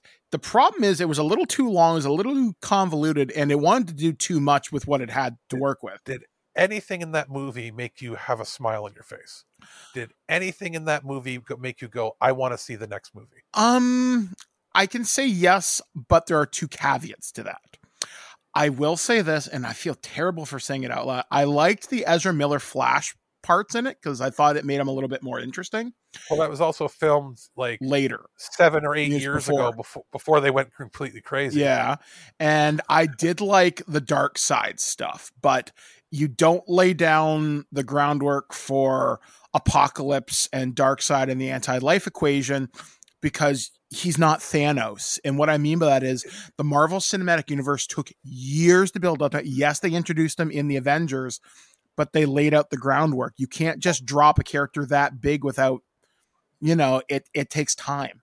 also marvel movies make you feel like you're in the movie it's an immersive thing the the color scheme and everything is very grounded and realistic They just pick nothing better nothing in it feels fake Uh, better directors better visual style better uh choices of shots the shots that are are eh, were zoomed out or zoomed in are the right shots to be doing that snyder stuff is like a series of storyboards Yeah. and they're not they don't really mesh and look at the new batman movie compared to that batman Matt Reeves, yeah. the it looked like it's a lived in real world that i could believe Yeah. in Yeah. Nothing in any of snyder's movies feel like you could be there because they don't look real Yeah. look at the the Batman v Superman. Mhm. It looked like a series of video game shots. It didn't look like something that was a real lived-in world. Man of Steel, horrific fast motion fighting with with like Nintendo 64 icons fighting each other because they couldn't animate it fast enough to make it look good. Uh, everything, everything he touched looked like shit. Yeah. So it like it, he yet if you take like a single still frame, everything in there looks like it makes a good poster, but nothing makes it feel like a good movie. Watchmen had a bit of a better balance, I'll admit that. Mhm. But Watchmen suffered from the problem of the dialogue being stilted because he can't get good voice, he can't get good performances. He is he's somebody who really shouldn't be uh, involved in movies at all. And I don't know how he he like lucked his way up into that position because 300 was visually striking. It still wasn't a good movie. Yeah, it's but it. Was visually striking. Yep. I'll agree to that. Um, so, I mean, I'm glad that, that he- he's gone, and there's a lot of people that will try to defend him and be like, they'll say all the outside factors like the problems he had and tragedies with his family. So Mhm. I don't care. I, I care about him as the human being, and like he went through a lot of horrible shit. But him as the the- artist, you but that done. doesn't excuse that you're bad at your job. Yeah, I mean, we don't we don't give you a pass when you're you wasted billions of dollars, and more importantly, now that I'm I'm 36 and getting closer to to middle age, you wasted 10 years of my fucking life to try to make these movies, and they were garbage. mhm. Don't wait. I'm I'm not going to wait another 10 years. yeah, like So so like this like if if James Gunn's uh, you know 10 year plan turns out to be shit, I'm done with DC because there's I, I don't want to be 50 something years old waiting for when they're going to be good. Yeah, like DC, they definitely have stumbled out of the gate several times. Their TV stuff even started to falter in the last couple years. So Flash one, seasons one through four, you could even argue through five, are some of the best superhero TV shows ever made. Arrow had two seasons that were good. I think it was season four and 7 Mhm. There was one with Dolph Lundgren as a bad guy, and it was pretty good. Uh, and then everything else was utter garbage. Legends of Uh, Tomorrow. Legends of Tomorrow is fun garbage. There's a few fun moments, but it's very meta. And uh, if you want that show done right, you watch Doom Patrol. Uh, and if you want like a few silly moments, there's some silly fun moments there, but it's very much the low budget Kmart crap. Mhm. It's very playing up to the audience, but it's still enjoyable. Everything else, Black Lightning, garbage. Absolute horrible written. Uh, the actors were all wasted. They're all decent actors in given horrible material. Uh, Supergirl should have never been made. I like was so Supergirl, but it was so bad. It, it was even worse when they moved it from CBS over. that's I think when things change for me. Like I've seen a couple of episodes and I've liked it, but that being said, I think you waste certain potential within that that kind of Bat- universe. Batwoman. I love the less said ab- the less said about that garbage, the, the better. Again, I liked parts of Batwoman, but I wanted more. Well, guess what? It looked like a fucking Snyder movie. Yeah. So I, it was it was unwatchable. It was so. And after first of all, the the first actress to play her was Ruby boring. something. Yeah. See, she's She was boring. I liked her this- in, this- in the costume, but I didn't like when when Yeah. I I don't like the second actress and No. nothing against her as a person or her portrayal. I just didn't like the stories that were being told. That's the problem. They ended up losing some of the writers too. Yeah. So uh, when I say it's crap, I mean it's just it was unwatchable garbage. Like, and then you see other stuff like Gotham. I couldn't stand. Uh, Titans is fuck Batman. No, the uh, the and then uh, what was the other one? Stargirl or whatever. That's okay, but again, that was on a different network. Amazon, yeah. Anything that or or any it was on Origin or is it was it DC whatever universe and then it moved over, uh, but anything that Berlanti worked on that wasn't the first three or four seasons of Flash, Mm-hmm. it's been hot garbage. Everything has been going downhill for them. Uh, they have one consistent show, and that was Doom Patrol, and it just got canceled. Yeah. after this this late, latest season, and it's like, okay, I get why they canceled it, but I felt like maybe, maybe they would keep that show running now that Gunn was involved, and it it had a feel like a Gunn show Mm-hmm. but I get maybe that, that it was just the budget, whatever was happening. Peacemaker's out, though Peacemaker's great too, obviously. Uh, but like I felt like maybe Peacemaker and that would be paired together and they'd stay a little longer. But I'm actually happy they're cleaning house. Like it's for people that are whining or complaining or they're worried. It's like no, it can't really get worse than it already was. And if you were really enjoying it, I'm, I'm you know I feel bad. Like I'm sorry that your favorite shows are gone, but I do think that they were almost all objectively bad. So I, I, I like, you know, this is kind of the only way you have to you have to go with a clean slate and keep a couple things that we're doing well. Like there would be no reason to cancel the Matt Reeves movies. No. Because they were just they were that strong. Like I and, and, are, and aren't we getting Joker too as well? Yes, so we are getting those two. As as I said during the article, we are getting Peacemaker season two. Just later, we're getting Amanda Waller show. Okay, I'm cool with that. That's just more Task Force X. Cool. I'm totally fine with that. And we're going to get those characters from Peacemaker that aren't John Cena. Like I w- watched uh Black Adam recently, and they had the one girl from Peacemaker. So all right, cool. Uh, it, I think it was Harcourt was in it, and the guy with the beard. I want to say were like in it. So all right, fine. as long as they keep the parts that worked, I'm fine with it. It's going to be an interesting DCU going forward. Hopefully, it's more successful. So, final story this week, and this is a follow up to something that we've been following for quite some time. This story comes courtesy of Kotaku.com. Activision did nothing wrong. We'll pay $35 million in settlement. This is the Call of Duty publisher's biggest settlement to date with federal regulators. So Activision Blizzard will pay the Securities and Exchange Commission $35 million to settle charges it violated workplace misconduct reporting rules and whistleblower protections. The Call of Duty publisher admits no wrongdoing in the case when it comes to less than two years after a bombshell lawsuit by California regulators alleged years of sexual harassment and discrimination at the company company. Today's SEC order states that Activision Blizzard quote lacked controls and procedures to properly collect and analyze employee employee complaints of workplace misconduct as a result the company's management quote lacked sufficient information to even know if there were certain issues at the company that required public disclosure to investors in addition the SEC order also claims Activision Blizzard used separation agreements for departing employees that required them to notify the company if they were contacted for information by the SEC that would be a violation of whistleblower protections. Quote, the SEC order finds that Activision Blizzard failed to implement necessary controls to collect and review employee complaints about workplace misconduct, which it left without the with without the means to determine whether larger issues existed that needed to be disclosed to investors. Director of C of uh, of the SEC's Denver regional office, Jason Burt said in a press release. While the company didn't admit to the charges, it did agree to a cease and desist order in in addition, sorry, to the $35 million, $35 million penalty. Quote, we are pleased to am- amicably resolve this matter, Activision Media Relations uh, Joe uh, Christinat told Kotaku in a statement.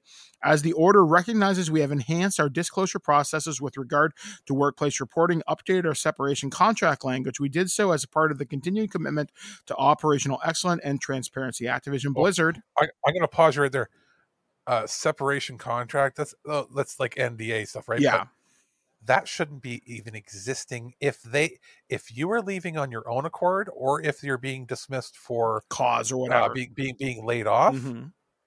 or or anything that should be illegal. They should not be allowed to tell you what you're allowed to tell the government. Yeah.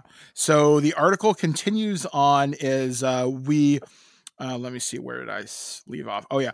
Uh, Activision Blizzard is confident in its workplace disclosure that amicable resolution is nearly double the $18 million settlement Activision agreed to pay the Equal Employment Opportunity Commission over a federal harassment and discrimination lawsuit. The funds of the funds from which will only be paid out to victims of the company's workplace culture who were employed after 2016. Activision CEO Bobby Kotick made roughly 155 million in 2020.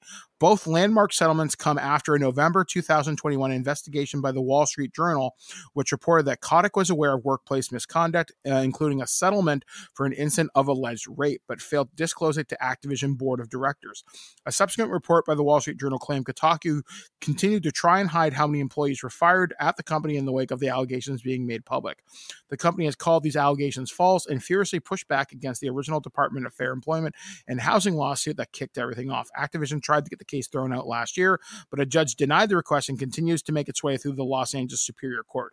Quote, when the company received complaints where we responded to them appropriately and after extensive and thorough review of workplace policies and procedures, workplace practices, compliance, and company data performed by the external company advisors, including former EEOC chair Gilbert Casas, Skadden Arps, WilmerHale, Paul Hastings, CDF Labor uh, Law LLP, the board concluded there were never widespread or systematic harassment, retaliation, or discrimination at the company, end quote. Christinat told Kotaku in a statement, the board and advisors also concluded there was no evidence that the company's senior executives ignored the complaints when they were reported.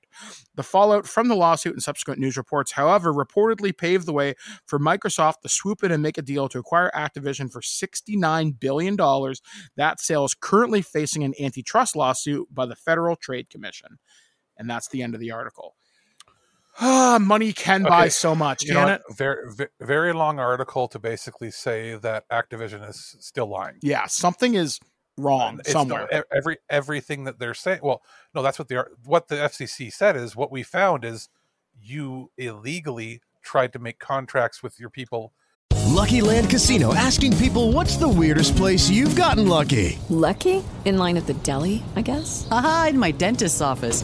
More than once, actually. Do I have to say? Yes, you do. In the car before my kids' PTA meeting. Really? Yes. Excuse me, what's the weirdest place you've gotten lucky? I never win and tell. Well, there you have it. You can get lucky anywhere playing at LuckyLandSlots.com. Play for free right now. Are you feeling lucky? No purchase necessary. Void where prohibited by law. 18 plus. Terms and conditions apply. See website for details.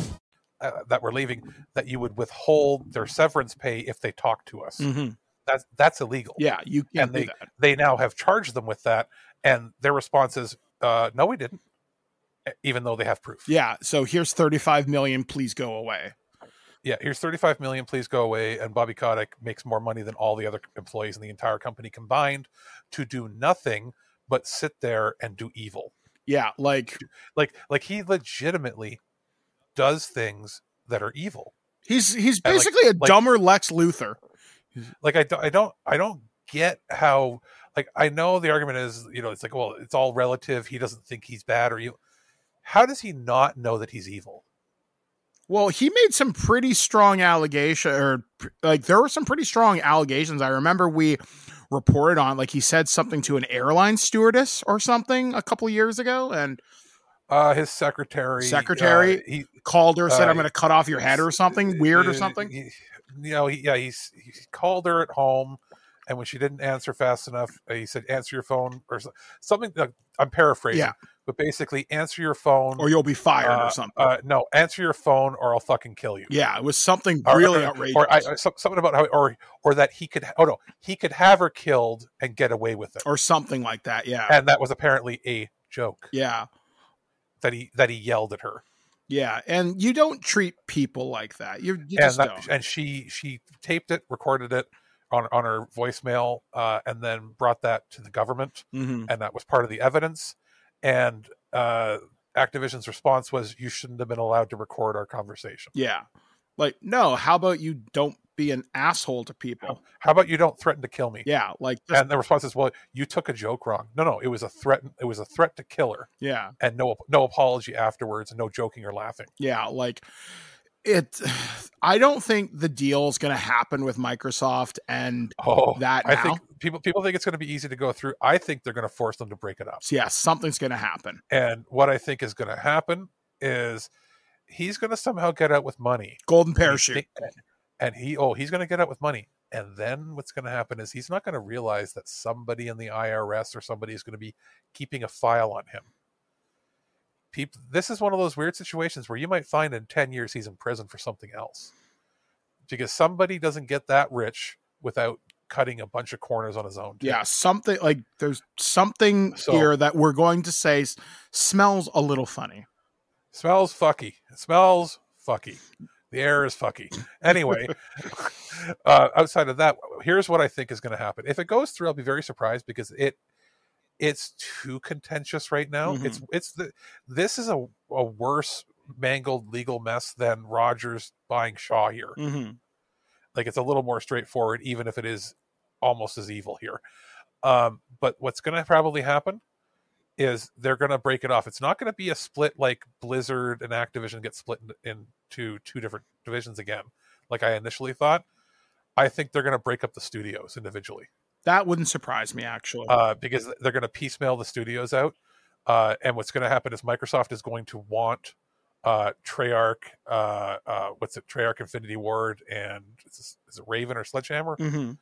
They'll want those four, and they'll probably also want I forget which which of the Blizzard studios it is that does World of Warcraft and which one does Diablo. They're going to want World of Warcraft, but they're probably not going to be allowed to keep it Mm-hmm. uh, uh, or they might be able to just get the Activision, like the, the the Call of Duty studios and that, and then all the small middleware companies, all of the other studios like Toys for Bob, uh, the former studios that were uh, was it Neversoft and uh, there's a couple others, and then the other uh, Blizzard studios that make all the other Blizzard games, those are all going to be sold off to Sony and everybody else, and they might have to make a hard choice. Do you want all of the Call of Duty studios, or do you only get to have two of them if you also want to have World of Warcraft? Microsoft is desperate, desperate for their MMO that they can have that they can get all that monthly income from. And they can't make one themselves. They can't even make a live service game themselves that doesn't suck or have major problems. So they're not going to be able to buy uh, Final Fantasy 14, and they're not going to be able to buy that that division of, of Square Enix because that's the division keeping Square Enix afloat. So they won't buy that, or they won't they won't even allow the takeover. And it's very hard for an American company to buy a Japanese company. So what's the next best thing? Get WoW. Yeah. So that that's what they want it for. You know, people think, oh, they want Diablo and they want that. No, no, they want Call of Duty and World of Warcraft. They don't give a shit about the other IPs because they don't even touch half of the IPs they own. Look what happened to Rare. Do they make anything with their stuff oh, except for like now they said that they were making uh you know uh, didn't they say no they didn't say they were making anything with banjo but they they were perfect dark is supposed to be coming up well now there's talk that perfect dark's having to start over production again Yeah. so again they've owned rare for what 15 years? Mm-hmm. and they've done like two or three games ever with them? And other, other than viva pinata? So you know what i mean? Like they, they sit on so many things. They don't want all those other game studios. They don't give a shit about uh uh crash bandicoot or any of the other properties that they own or, or, or tony hawk. They want call of duty and they want world of warcraft. That's it and they saw this and went wow has made a hundred billion dollars in 10 or, or whatever that number is in 20 years. Mhm. we want that and we want call of duty. And i think what's going to happen is sony will end up getting a few studios on the sly that are probably probably not infinity ward and probably not uh treyarch but they might get the other two. And that's how they're going to get their their first person shooter games made uh, and then somebody else is going to get like i would assume that that sony would probably want the studio uh, internally that makes diablo Mm-hmm. uh, and then every other studio is going to get bought up by embracer group and they're going to be part of thq So yeah, I like because if, here's the thing if all those small studios get bought up in the small and and if they buy the ips you know we're going to get like 10 million crash bandicoot games and they're all probably going to be pretty good Yeah. Or I would be happy for a single player or some kind of a squad based Overwatch single player game. Like, because okay, Overwatch how- has an awesome lore. Tell me about it. how about what if THQ buys them, buys those one or, one or two of the studios from them, and then we we were like, oh, we're going to get a new Tony Hawk game. Oh, that's really cool. And then it's like it's Tony Hawk, but it has all the other like you can play as characters from other games that are now owned by THQ. Yeah, that'd be cool. Because like that was something that I never understood with with the Tony Hawk franchise. They owned all this stuff. Like, why couldn't you play as you know as Crash? Yeah, like I know in terms of characters you could play in the Tony Hawk franchise, because I'm a pretty big fan. You I remember Spider Man. Yeah, you could play as Spider Man, Darth Maul. Uh, a lot of you could play as Phil in, from Bam's family. You could play as uh, there were a couple other characters that were a little bit strange and out there. But you know what I mean? They, they never leveraged the amount of properties they own. Yeah, like there's so much. Like, why did they never put like say Captain Price in a game like from Call of Duty? That would have been kind of fun. Um, like yeah, there's so much stuff that just could have been like hell. Even when they did the remaster of Tony Hawk One and Two, you could have put Ghost from Call of Duty in there. That would have been Am, awesome. am I cr- am I crazy? But was Jack Black in one of them? he was a voice. I want to say. I think he was. I think he was a voice, but I'm not 100 percent sure on that. Okay, because I know they had a couple movie celebrities. I think in the first few games. Yeah, I, it's been so long. I remember you could play as Wolverine in one. Um, yeah, it's been a while. But you know what I mean? Like, why didn't they do like I, I this that's just my personal again tinfoil hat. I think they're gonna if they break them up, it's not gonna be the split direct down the center of the two companies. Mhm. I because they're gonna want a couple properties from the other. I think they're gonna piecemeal out the studios, and if not the studios, what they might even say something like, "You can keep the studios," which they don't want if they can't have the IPs, and they might go, "But we're gonna make you piecemeal out your IPs," Yeah. and that is something that'll make Microsoft panic. Yeah, because there's a lot they- of good IPs there. Yes, because and they they love sitting on those IPs and doing nothing with them, but but the reason for that is they'd rather sit on them than have somebody else make money off of them. It's true. That that is old software tech strategies, and for a while we thought they weren't going to do that, and they're starting to rear their ugly head with that style of management again. Yeah. So, and with all these layoffs, like they just laid off 10,000, 15,000, 20,000 employees, and they're still trying to purchase this company for $69 billion. I would make the argument if you're losing so much friggin' money and you had to uh, fire 10% or 5% of your workforce, why are you still trying to purchase this? I just had this thought. So one of the games that I follow quite closely is 343 and Halo Infinite. They lost 95 employees plus. Now, there's talk of them doing the next Halo in Unreal Engine because they're switching from the Slipstream engine, which they've been using for Yeah. like 20 years. Oh, I'll tell you, they they, they want Infinity Ward or somebody to make. Yeah, like an Infinity Ward Call of Duty, or not an Infinity Ward Halo. That's But- interesting. But, but but how about this? They or Infinity Ward or it, which one is the one that did Black Ops the Cold War? uh, Sledgehammer, maybe Was that Treyarch? Was that Treyarch? that might have been Treyarch or Sledgehammer. I can't remember. because that was that's the one that's my favorite, right? Yeah. Like whatever studio did that, instead of making it about Master Chief, you want to make them have an ease, you know, ease them in.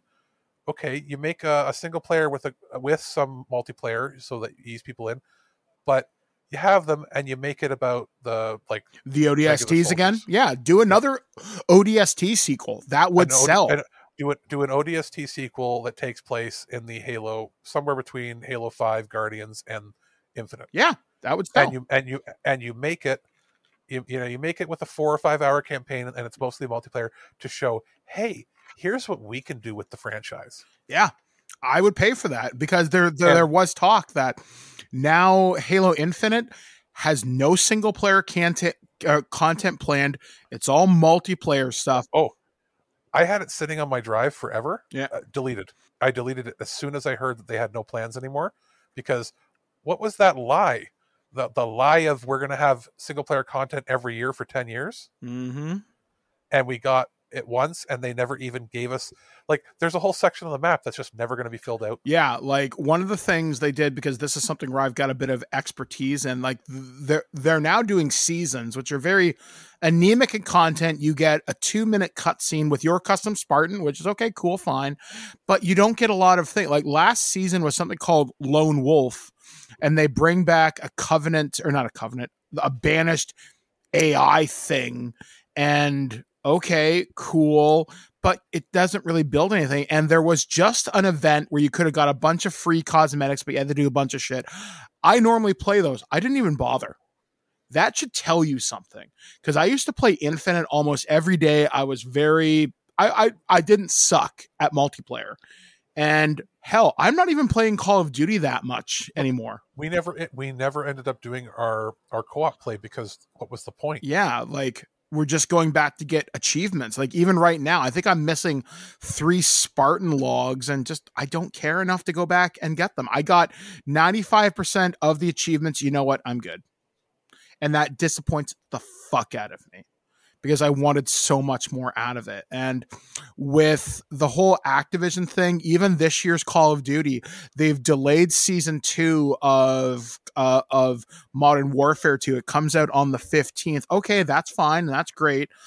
But it's just not enough to get two or three multiplayer maps every eight, nine weeks.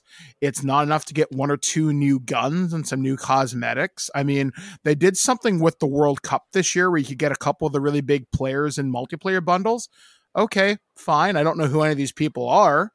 Um, we're at a point where if you're not going to be apex legends or and even they Fortnite, and even they canceled their mobile game and they were they canceled a single player Titanfall Apex Legends game.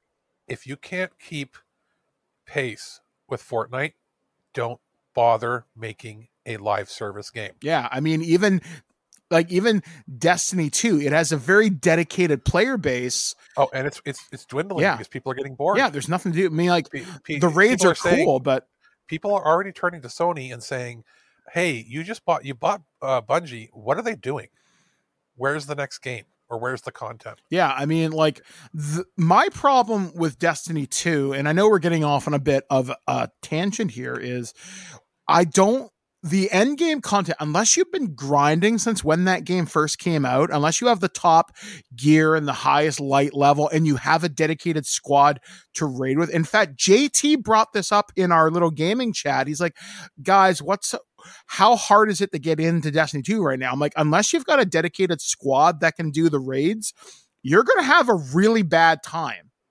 because you need people yeah. to raid with. And even in Call of Duty right now, they have a raid you can do, but you have to have three people minimum. One of you has to have a key you can earn from the DMZ to get into Building 21, which is some offsite mercenary thing. And it's very fucking hard. And all you get is a new operator skin and some blueprint guns. That's not Dude, enough la- for me. The last live service game that was with squads and playing that you could that you could conceivably get into mm-hmm. and get uh, into fairly easily, and it wasn't like a big barrier of entry, was probably the, the, Division One and Two. Um, you could play with a squad if you played Rainbow Six, but that but, but, but that's hardcore. Elite... Yeah, but that's hardcore competitive. That's what I'm saying. Yeah. If you're like like for JT, it would basically be the division. That that's it, and that's that's you know multi-year old Ubisoft title. Yeah, and that's it. There really isn't anything else that you can just get into without already being an expert. Yeah, and to find groups, yeah, you can look on Twitter, you can look on Reddit, you can look on Discord, but it's hard to find people to play with that you gel with right away. I mean, the only multiplayer game that I play with where I don't know everybody is Pokemon Go. And that's a mobile game. Incorrect. You do your dailies on Far Cry 6 still, don't no, you? oh, I stopped doing that like six months ago. Thank God. That game okay and even that game once i saw what was being recycled into it i didn't even yeah. buy the latest dlc because it was this rogue like shit and i can't stand yep. that yep yep yep and again we don't know what's coming later this year because there's still a lot of uncertainties uh you know it wasn't part of our stories here but we'll sort of pigeonhole it in for the last minute or so here mm-hmm. all of those live service games are shutting down back 4 blood's gone or going to be gone uh, that was the one that was made by the people I, as a spiritual successor to Left 4 Dead, wasn't uh, it? Left 4 Dead, yeah. Turtle Rock or uh, something, uh, right? Yeah, that's gone. Knockout City's uh, shutting down in a few weeks. Knockout Ci- yeah, the Rumbleverse is gone. in like a few weeks, actually, like the end yeah, of February. A whole bunch of basically everything that was put out. The only one that somehow has slipped under the radar was Outriders. Yep. Um, Avengers is shutting down in March. Yep. Although that and, being said, you can still play online, and they're going to give you every single cosmetic in the game for free, yeah, which is great for the next. Yeah, but only for a few months before the whole game shuts off. No, you can still access the servers for years. They're just not going to fix anything. Because I did, because oh. I did look oh. into it. So if you, you know what's going to happen then, it's going to there's going to be a game breaking bug that gets introduced, and then they have to shut it. That's what they said. They said if something breaks, we'll try and fix it, but we're not putting any more resources at it. So yeah, so basically Outriders is it. Yeah, like everything else is gone, and that's a Square Enix one that's going to be gone. People can fly. That'll be gone real soon. Oh yeah. Um, and then and the, the Final Fantasy one already shut down for for Soldier. Yep. Uh, and then so those are all gone. Uh, the Resident Evil one is doing horrible. I don't even remember anybody ever playing it. I think our friend I, Connell played it for a while. And and we know people in like the uh, like the streamer uh, space where they've tried it. They're like when you have people that stream like a ton of those types of games, and whenever that name gets brought up, they just cackle with laughter. It's like that's not something you usually want to do. You know, if you you want to stay on good terms with a game company. But when it's every single streamer just laughs at Capcom. Do you remember when the Evil Dead game came out and it had such hype behind it? And even it, it's getting some new DLC fairly soon.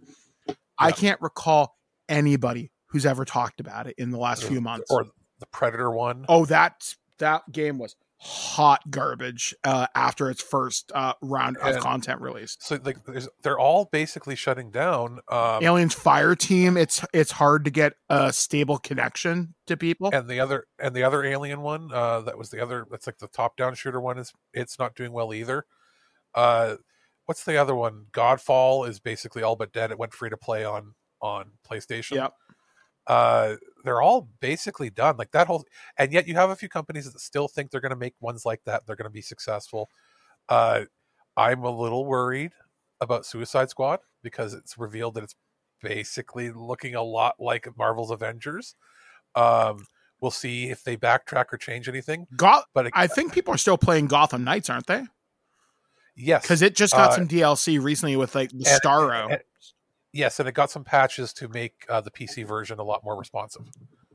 Uh, so there's that, but like we've had some good games come out recently that are single player, and I, I think the trend people are starting to see that there is only room for about two or three of these. Like even Overwatch Two isn't doing well anymore. yeah, which sucks like because it's it's Fortnite. That's it. That is it as far as what people are watching. It's what the kids want to watch. That's it. So we'll see. There's going to be more games that come, but hopefully this trend, you know, changes things around and they start realizing they have to start putting money into making good games and not just games that, that will quickly try to one that I'm capture one capture an audience. One that I'm really scared about because it was revealed at the Game Awards is that new Transformers game. I want it to be good. yeah, got a the bad new. Transformers game and the RoboCop one. Yeah. Now, the other one, the, the newest game coming that is not appearing to be, I was worried it was going to be this live service thing, is uh that what's that one? Um Red whatever. Redfall. Yes. Yeah. So that apparently, I figure you and I will probably do a co-op through that Mhm. uh, because it's looking more like it's Far Cry style, but with vampires and crazy. So we'll see. But again, who knows if it's going to take off, right? Like, are people done with that style of game? Because there are ebbs and flows, right? So I know uh, this has gone on a lot longer than we expected, but like this, we're I think we're at a crisis point, man. Yeah, like multiplayer games, you're really going to have to fight hard to capture an audience. Act, I mean, even Warzone player counts are down, and that's Yep. the battle royale for the competitive scene. Halo, I know there's a new championship season starting soon. Do, does the general public even remember that Valorant exists? I see people talking about it now, but not many. It's it's a niche audience. And there, So- what was that other game? There was an, another game that was like Valorant but wasn't. Oh, it was it Battleborn or or that shut down years ago, and that's a hot blip on the radar nobody talks about. Yeah, it's So just there- there's there's a few others, and again, we got Street Fighter and some others coming out that'll bring people back to multiplayer gaming. But you know, spinning this all all the way around to what the story was about, Mhm. uh, basically, fuck Bobby Kotick and their lies. pretty much end story. So anyway, we're going to take a break here on thisweekingeek.net, and I think we're going to take a look at the latest entry in the Fire Emblem series here on This Week in Geek. So this is Alex's review of Fire Emblem Engage. Yes. All right, so we'll be back, guys, right after this with the weird news as we begin to close out the show. We'll be back, guys, right after this. Alex here, and our friends over at Nintendo sent a review copy of Fire Emblem Engage for us to check out.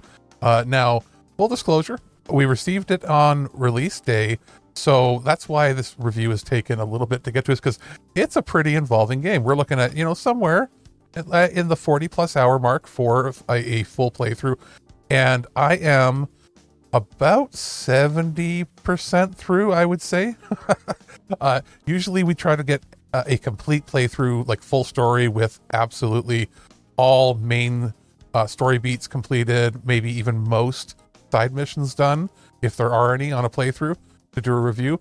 But that would push this review out another week or so because it is absolutely a blast to play, but it is something that wants to take up a lot of your time.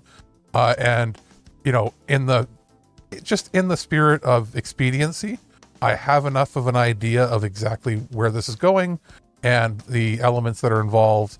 And uh, I, I sort of know exactly where it is. Uh, There's few game series out there where you can trust your instincts. And this is one of the ones that you generally know what you're getting once you're into it. Once you get past the first couple hours and tutorials, you'll know exactly where you are. So, that being said, where does this game stand in comparison to previous entries in the series? Uh, we uh, have reviewed the last mainline entry as well as uh, the the uh, warrior style game. Birdman took that on last time, and uh, this is an interesting game in that the concept behind it is you end up pulling in characters from previous games in the franchise to uh, assist you in battle and, and be part of that sort of fusion style attacks.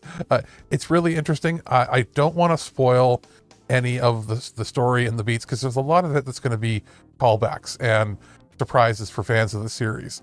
That being said, if you're somebody completely new going into it or or don't have a ton of history with the franchise, you don't necessarily need to know anything going into it. Uh, it just enhances the experience overall. If you're looking for a, you know, fantastically deep and engaging story, uh, you know, pun intended there, it's not going to be, you know, the Shakespearean, fantastic, deep cut uh, philosophical story.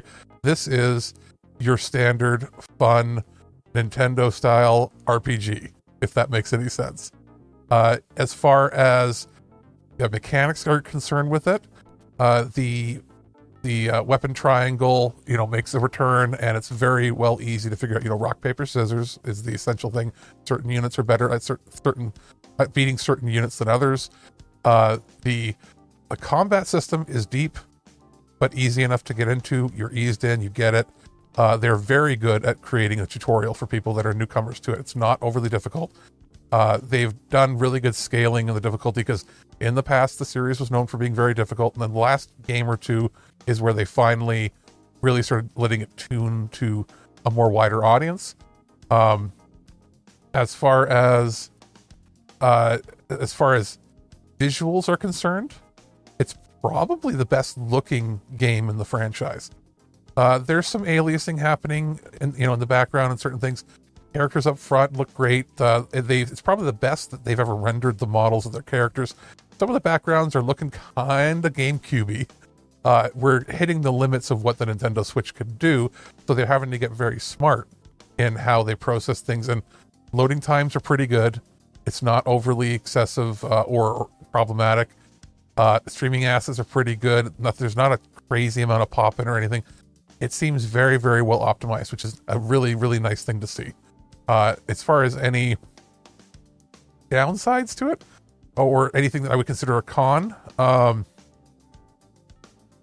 it's it's that a lot of the characters characters appear to be a little more one note, and that you know, and that can happen when you have a large, wide array of uh, playable characters or, or NPCs that come in they're just not as fleshed out as uh, other games could be sometimes in the, in the same genre.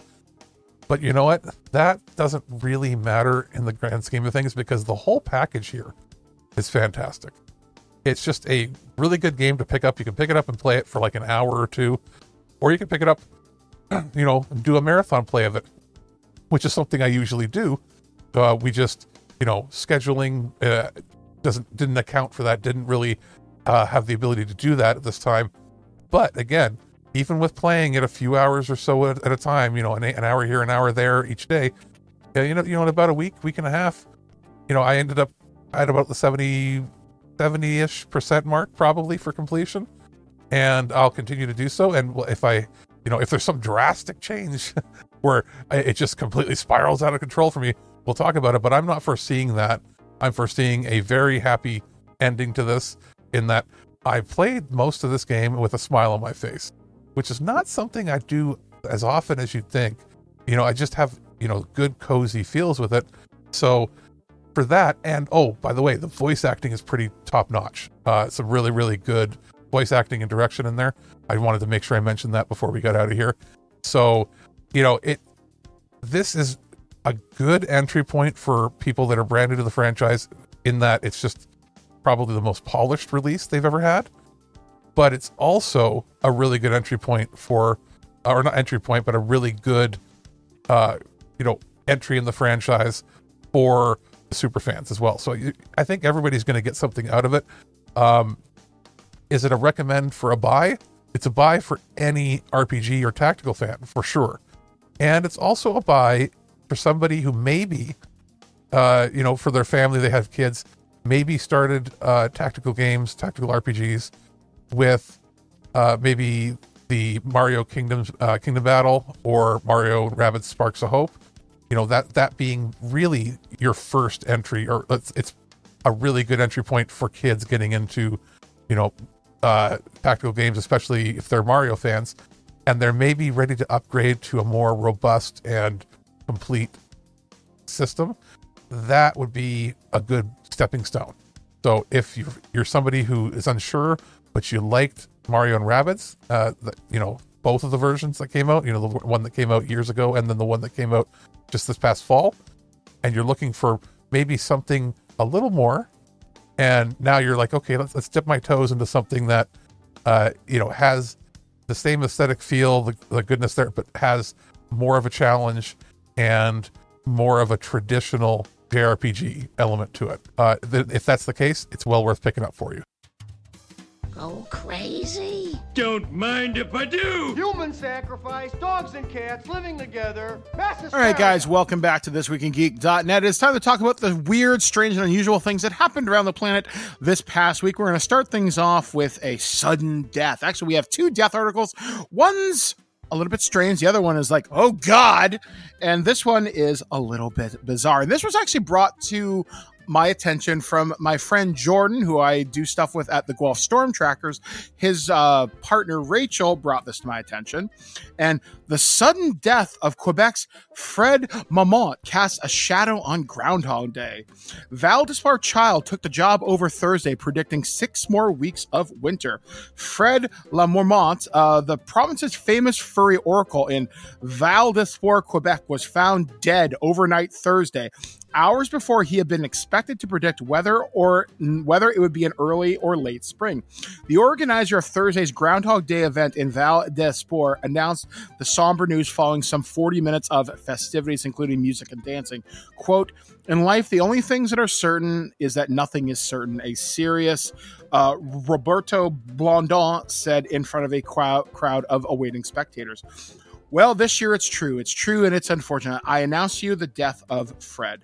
Blondin said he found the lifeless animal overnight when he tried to wake him. He said he had, quote, no vital signs and figures Fred passed away in late fall or early December during hibernation at the age of nine. Changing the tone, Blondin said Fred loved children. Wait, wait, wait, wait, wait he didn't know he was dead, even though he'd been dead for months. Well, he was in hibernation, so he wouldn't. But he wouldn't have. He wouldn't have decayed. Uh, I don't. Well, I guess if he's in in an outside enclosure, or if he's and in a very and it's cold enough, yeah, Yeah. it's true. But but sorry, I, what I want to. I'm sorry to break into your story, but I watched the video. Mhm. What you read was much more eloquent than what he actually said Yeah. on the live mic. Yeah. Did you hear? Did you hear what he said on the live mic? no. What did he say? He comes out there's oh, the cbc is there it's being broadcast and there's all these children in the front row and they're waiting they're like he didn't tell the organizers that he was dead Oh. so they're all there and they have they they're all like they're having the kids sing a song about uh, uh about the marmot and they're all singing ah, nah, nah," and and here and basically the translation you can see the subtitles is here he's he's come to to get him out to have him come out and say hello to all of all of you children. And then he, the guy walks out and he, and he just goes uh uh mort mort fred but he just two words fred's dead. He doesn't even say anything to the children. He just walks out fred's dead and the crowd silence. Wow. and then they, they go they wait for like 30 seconds don't know what to do. They said but the show must go on. And then they reach it he reaches into a cage where you'd think that fred would be in it and i go oh god he's gonna pull out his corpse. And they pull out one of the lamest looking stuffed animals and shook him and then they were talking to the dead to the stuffed animal which looked like like a taxidermied groundhog. And they're like oh he did see a shadow. And, and the kids in the front row are just like wide-eyed like like what is happening? And i i couldn't stop laughing because that aired live on tv So and yeah, sorry, go on. yeah yes and uh, after you finish i've got a couple things to say on it too still. Okay, so changing the tone, Blondin said Fred loved children and would have wanted a child to fill in for him Thursday. With that, a child attending the event wearing a groundhog hat was called up to the stage, handed a stuffed toy groundhog, as you just described. He predicted six more weeks of winter. Renee Landreau, a spokesperson for the annual Groundhog Day event, describes herself as Fred's press agent and said everyone in the crowd was shocked to learn of, of the rodent's death. But he had a long, successful life for a groundhog. He replaced his father, Grow Fred, who uh, predicted the coming of spring with greater accuracy than some weather forecasters, according to Landro. Quote, he was awesome, Landro said. He gave uh, awesome services, awesome prediction, 80% success rate, but I guess it had to come to an end.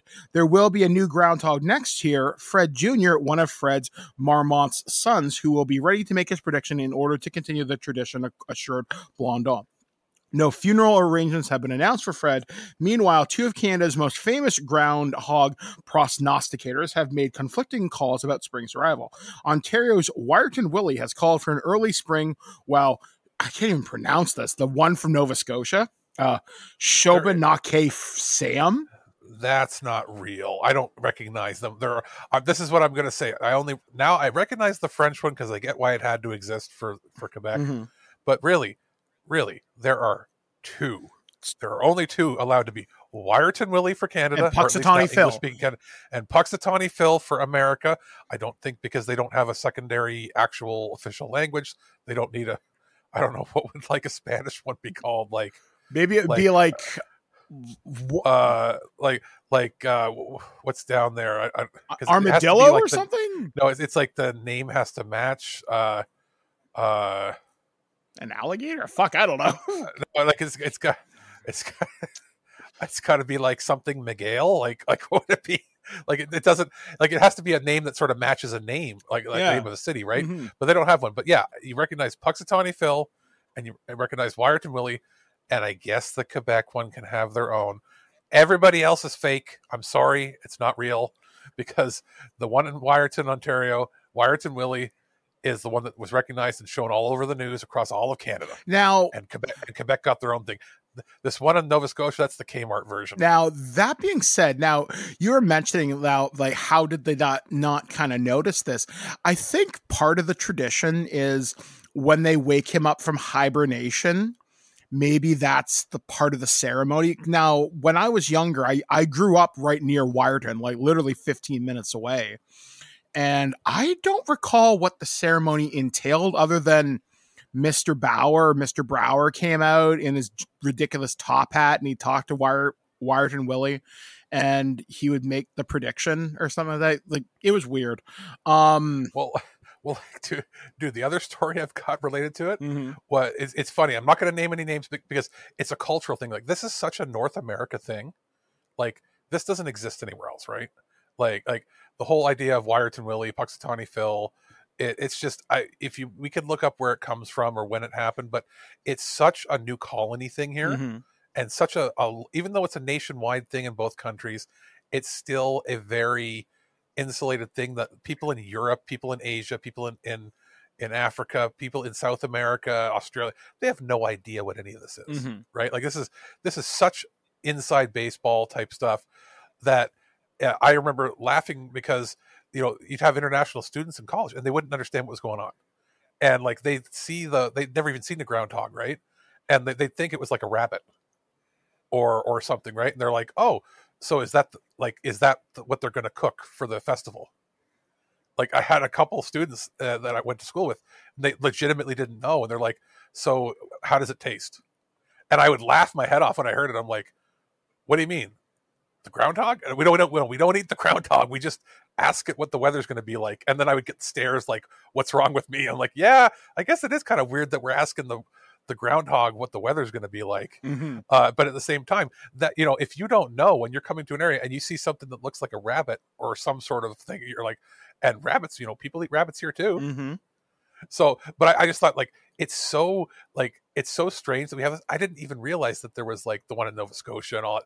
I just thought it was here's the one that we chose to do we chose the small town in ontario to represent all of canada and then punxsutawney is we picked one that's going to represent all of america and that's it I want to guess- say there's one in Maine. I seem to recall that, but I'm not 100% sure of that. Eh, because like that's that's it right like but it's like no i i will stand by this this is my hill to die on we're allowed to have two quebec's allowed to have their own for their own reasons but there's only two official ones and I'm waiting for the video game or movie to come out where it's Willie and Phil have to fight to the death. the ultimate flash game, I'm sure. I'll t- I'll I'll tell you if it's cold enough, Willie's going to be the one that probably survives. It's true. I mean, I grew up, like I said, near Wiarton and hearing all about Wiarton Willie during the summer months. And uh, I will say, growing up near the particular family that used to care for Wiarton Willie, I don't have a lot of great things to say about the kids growing up. The brother was fine. The daughter was a very mean person, I will say. Um, but yeah. Well, I mean, I mean, your whole town, your your the entire existence of your town for over a hundred years has been this rodent. Yeah, it's that's it. That it's not just what you're known for; it's the only thing that your city has ever in the news or even ever heard about other than poison water. no, that is Kincardine. Um, but yes, well, that, well, that, that's it's not just Kincardine. It's it's a lot of these small towns with bad water. yeah, it's true. Like I can tell you some stories, folks. If you ever want to hear about Little Birdman growing up in Grey Bruce County. I've got some stories. So, our next story is a little bit more serious. It is a crime story. So, I'm just going to preface that. So, the headline from boingboing.net is To fake her own death, a beauty blogger killed her doppelganger. A German beauty blogger identified as Sharaba K allegedly killed her doppelganger when she, who she found on Instagram to fake her own death. Sharabagan reportedly enticed the other beauty blogger, uh, Kajira O, to meet up in I can't pronounce the name of the town, but in Bavaria to talk shop. Then Sharabagan fuck, I can't pronounce it. Sh- it's like the, what's that video game for the NES? The Magic of Scheherazade. Yeah. Oh god, that was yeah. Good luck pronouncing now, that one. Now you know what. I'm gonna pull up that article because I maybe can read it because like the German in me can do yeah, it. Yeah, maybe because it's German, um, you might get it. So, Sharab man. One of them is is is Sharaban. Sharaban. Sharaban. And the the first blogger was Kajira. Khadij, Khadija. Yeah, and that name Khadija, oh. that name I've actually heard because I know someone who's named that, oh, but she's okay. Mexican. So, I, I want to say okay, Spanish. So, so, the German, the German, it's in Bavaria, mm-hmm. which is the province in Germany. Yeah. Uh, Ingolstadt. Ingolstadt. Ingolstadt. Ingolstadt. So so uh so Sharabadan uh was a uh, was allegedly meet up with this girl in Ingolstadt, Bavaria. I'm terrible at this. So so the uh German person reportedly stabbed Kajira in the face dozens of times to hide her identity.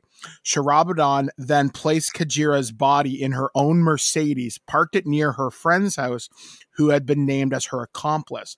Prosecutors believe that Sharabadan K wanted to run away from trouble at home. Quote, after the investigation, it, it can be assumed that she wanted to go into hiding due to internal family disputes and fake her own death. Veronica Grieser of the Ingolstadt uh, Public Prosecutor's Office told the German newspaper Blick. Sharabadan K, who was living in Munich, allegedly set up fake Instagram accounts and tried to arrange meetings with women who looked similar to her. She eventually found uh, Kajira O, a 23 year old Albanian woman, or sorry, an Albanian citizen who lived about 100 miles away, police said. And I'm looking at the two pictures of these uh, two women. They don't look that same. Kind of in the face, but not really. I'm not from a distance. Like, okay, this is okay. Maybe similar hair. Bad. Maybe it's going to sound bad, but only because I saw the movie in the last few months. You remember the movie Eraser? Yeah, yeah. You remember what he did? He would find somebody that looked similar, like same body weight, but not necessarily same face. Mm-hmm. And then uh, to get you into witness protection, he would then take that that dead person's body that looked a bit like like you, and then burn it alive, or not burn it, but you know, cover it in gasoline and burn it, mm-hmm. so that even if the fire went out, you know, the face would be burned enough that you could argue that it's still the same person. Mm-hmm. Uh, like, depending, I was going to say, depending on what she did to her, maybe you could say it was the same person, but like, this is full blown. This isn't like sociopath. This is oh, psychopath. Oh yeah, behavior. like this is like. I have a question, and I know it doesn't matter because a poor woman has died. But what was so bad at home you couldn't just leave? Just go. I mean, if it means leaving behind everything you've loved and ever known, I'm sorry, but you didn't have to kill somebody.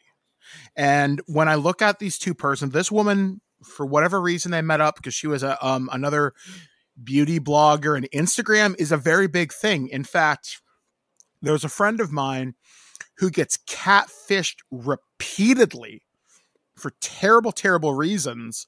And, you know, maybe this person just wanted to say, hey, let's kind of do something. And I bring up catfishing only because Instagram is full of really creepy and scary people.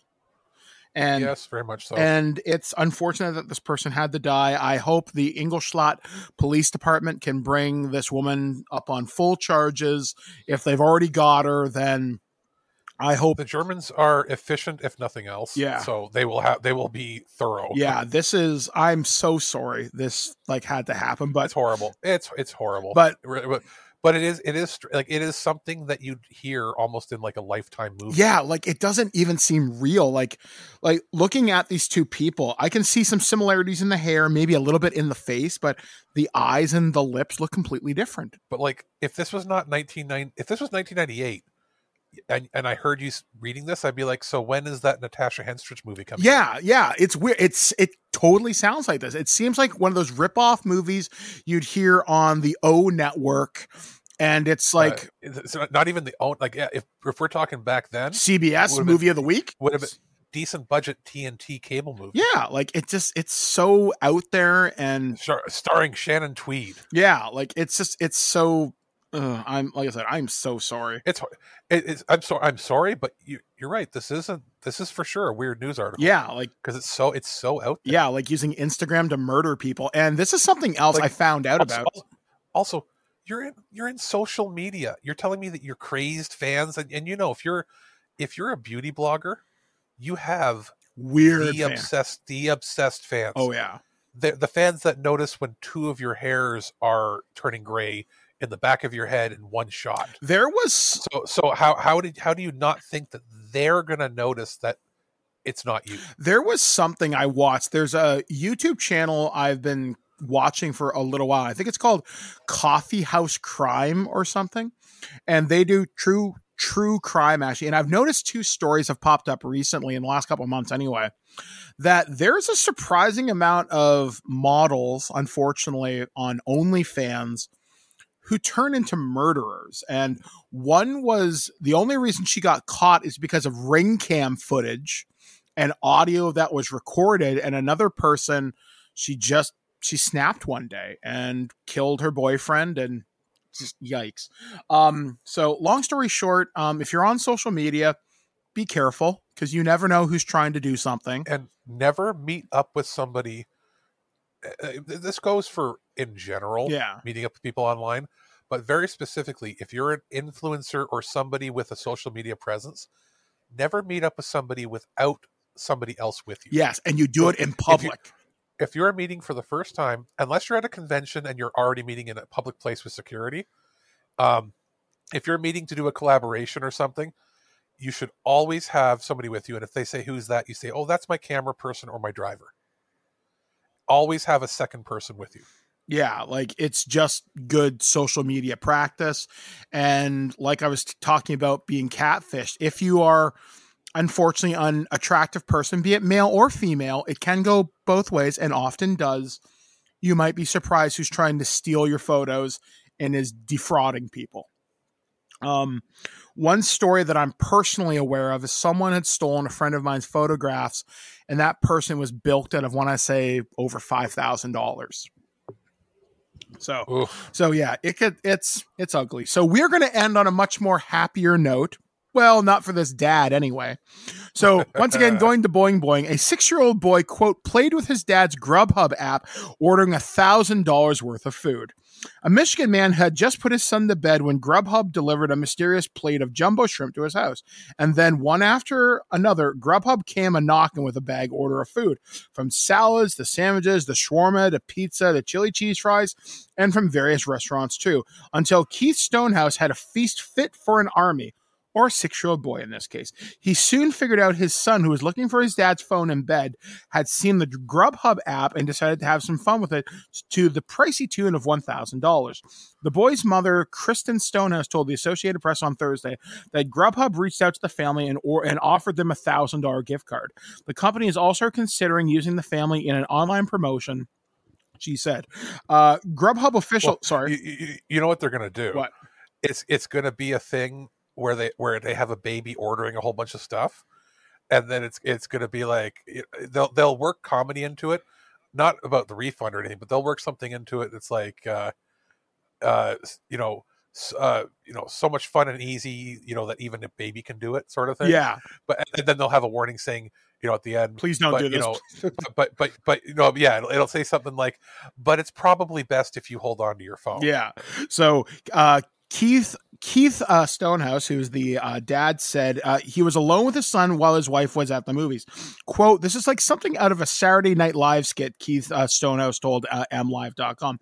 Keith Stonehouse uh, said his son ordered food from so many different places that Chase Bank sent him a fraud alert after declining a 439 order from Happy's Pizza, but Mason's 180. How, how, how can you order four hundred dollars American from a pizza place unless hockey well, team, could- hockey team, baseball team, uh, yeah, brunch.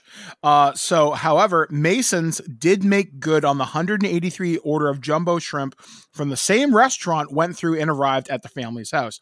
And the story concludes by saying the Stonehouses said they shoved uh, the order in their fridge and also called up neighbors over to help them eat it all up.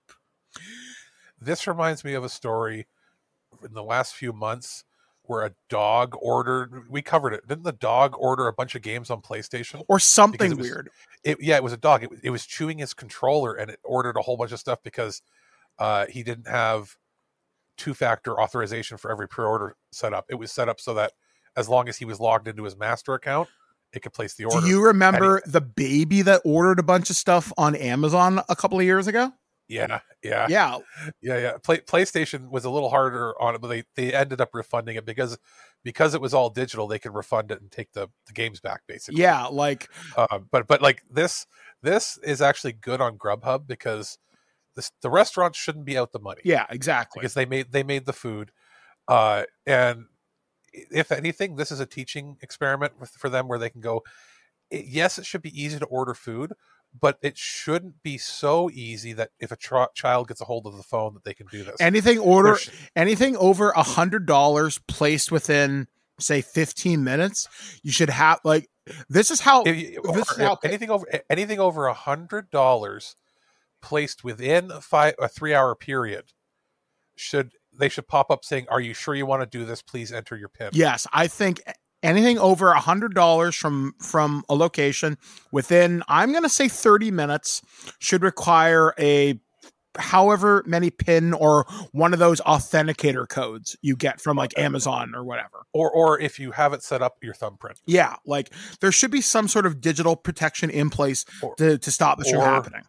Or if they don't want to do that for everybody, if you have a young child, they should have an option on the phone so that there's a parental control with the code. If you have a kid, yeah like a, a tamper-proof thing. Yeah, because that's honestly just enabling it in your settings. It's not going to be intrusive. If if you don't have a child, you never have to use it. But if you have a child, please enter ordering code da da da da da da and just make it simple. It should be no different than using parental controls on your Xbox or PlayStation or whatever. that that's literally a weekend of coding they could have that implemented so i think they might when they if they do reach out and do the commercial with them it might be to advertise new parental controls on their thing Yeah, and honestly, it's really good that Grubhub gave them a thousand bucks. Now that's not going to pay their credit card bill. no but it's it's it, they, yeah they gave them a thousand dollars uh, of in-store credit to use on there and then they're just still going to have to deal with with what it is but this does mean that they were grubhub users and it, it it'll balance out if they spread that thousand dollars out over the course of the year Mm-hmm. or or even more depending on what their eating habits were Mm-hmm.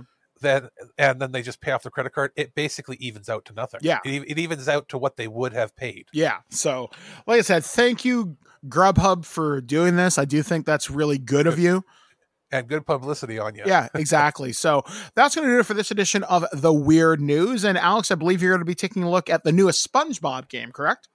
That is correct. Okay, cool. So we're going to take a listen to Alex's next game review here on this week in geek.net. We're going to close out the show and tell you what is going to be coming up in the week ahead on the on the site, and uh, then we'll close close out the show. All right, guys, we'll be back, guys.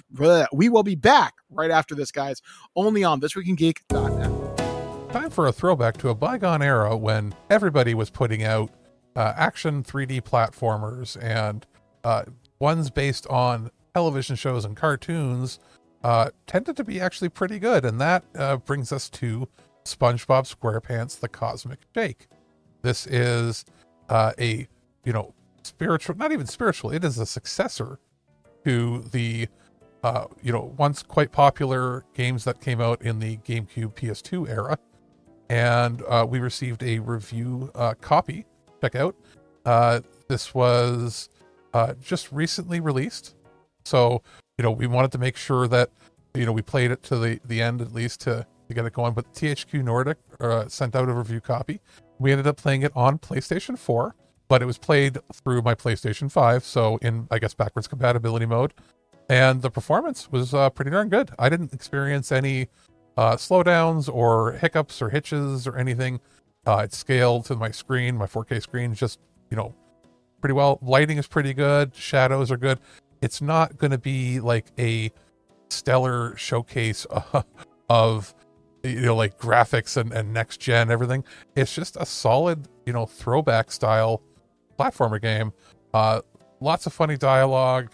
Uh having the original voice actors is uh, you know from the tv show is great. Uh well put together. It's it's not like reinventing the wheel in any way. Um there is a ton of variety in the gameplay from each level.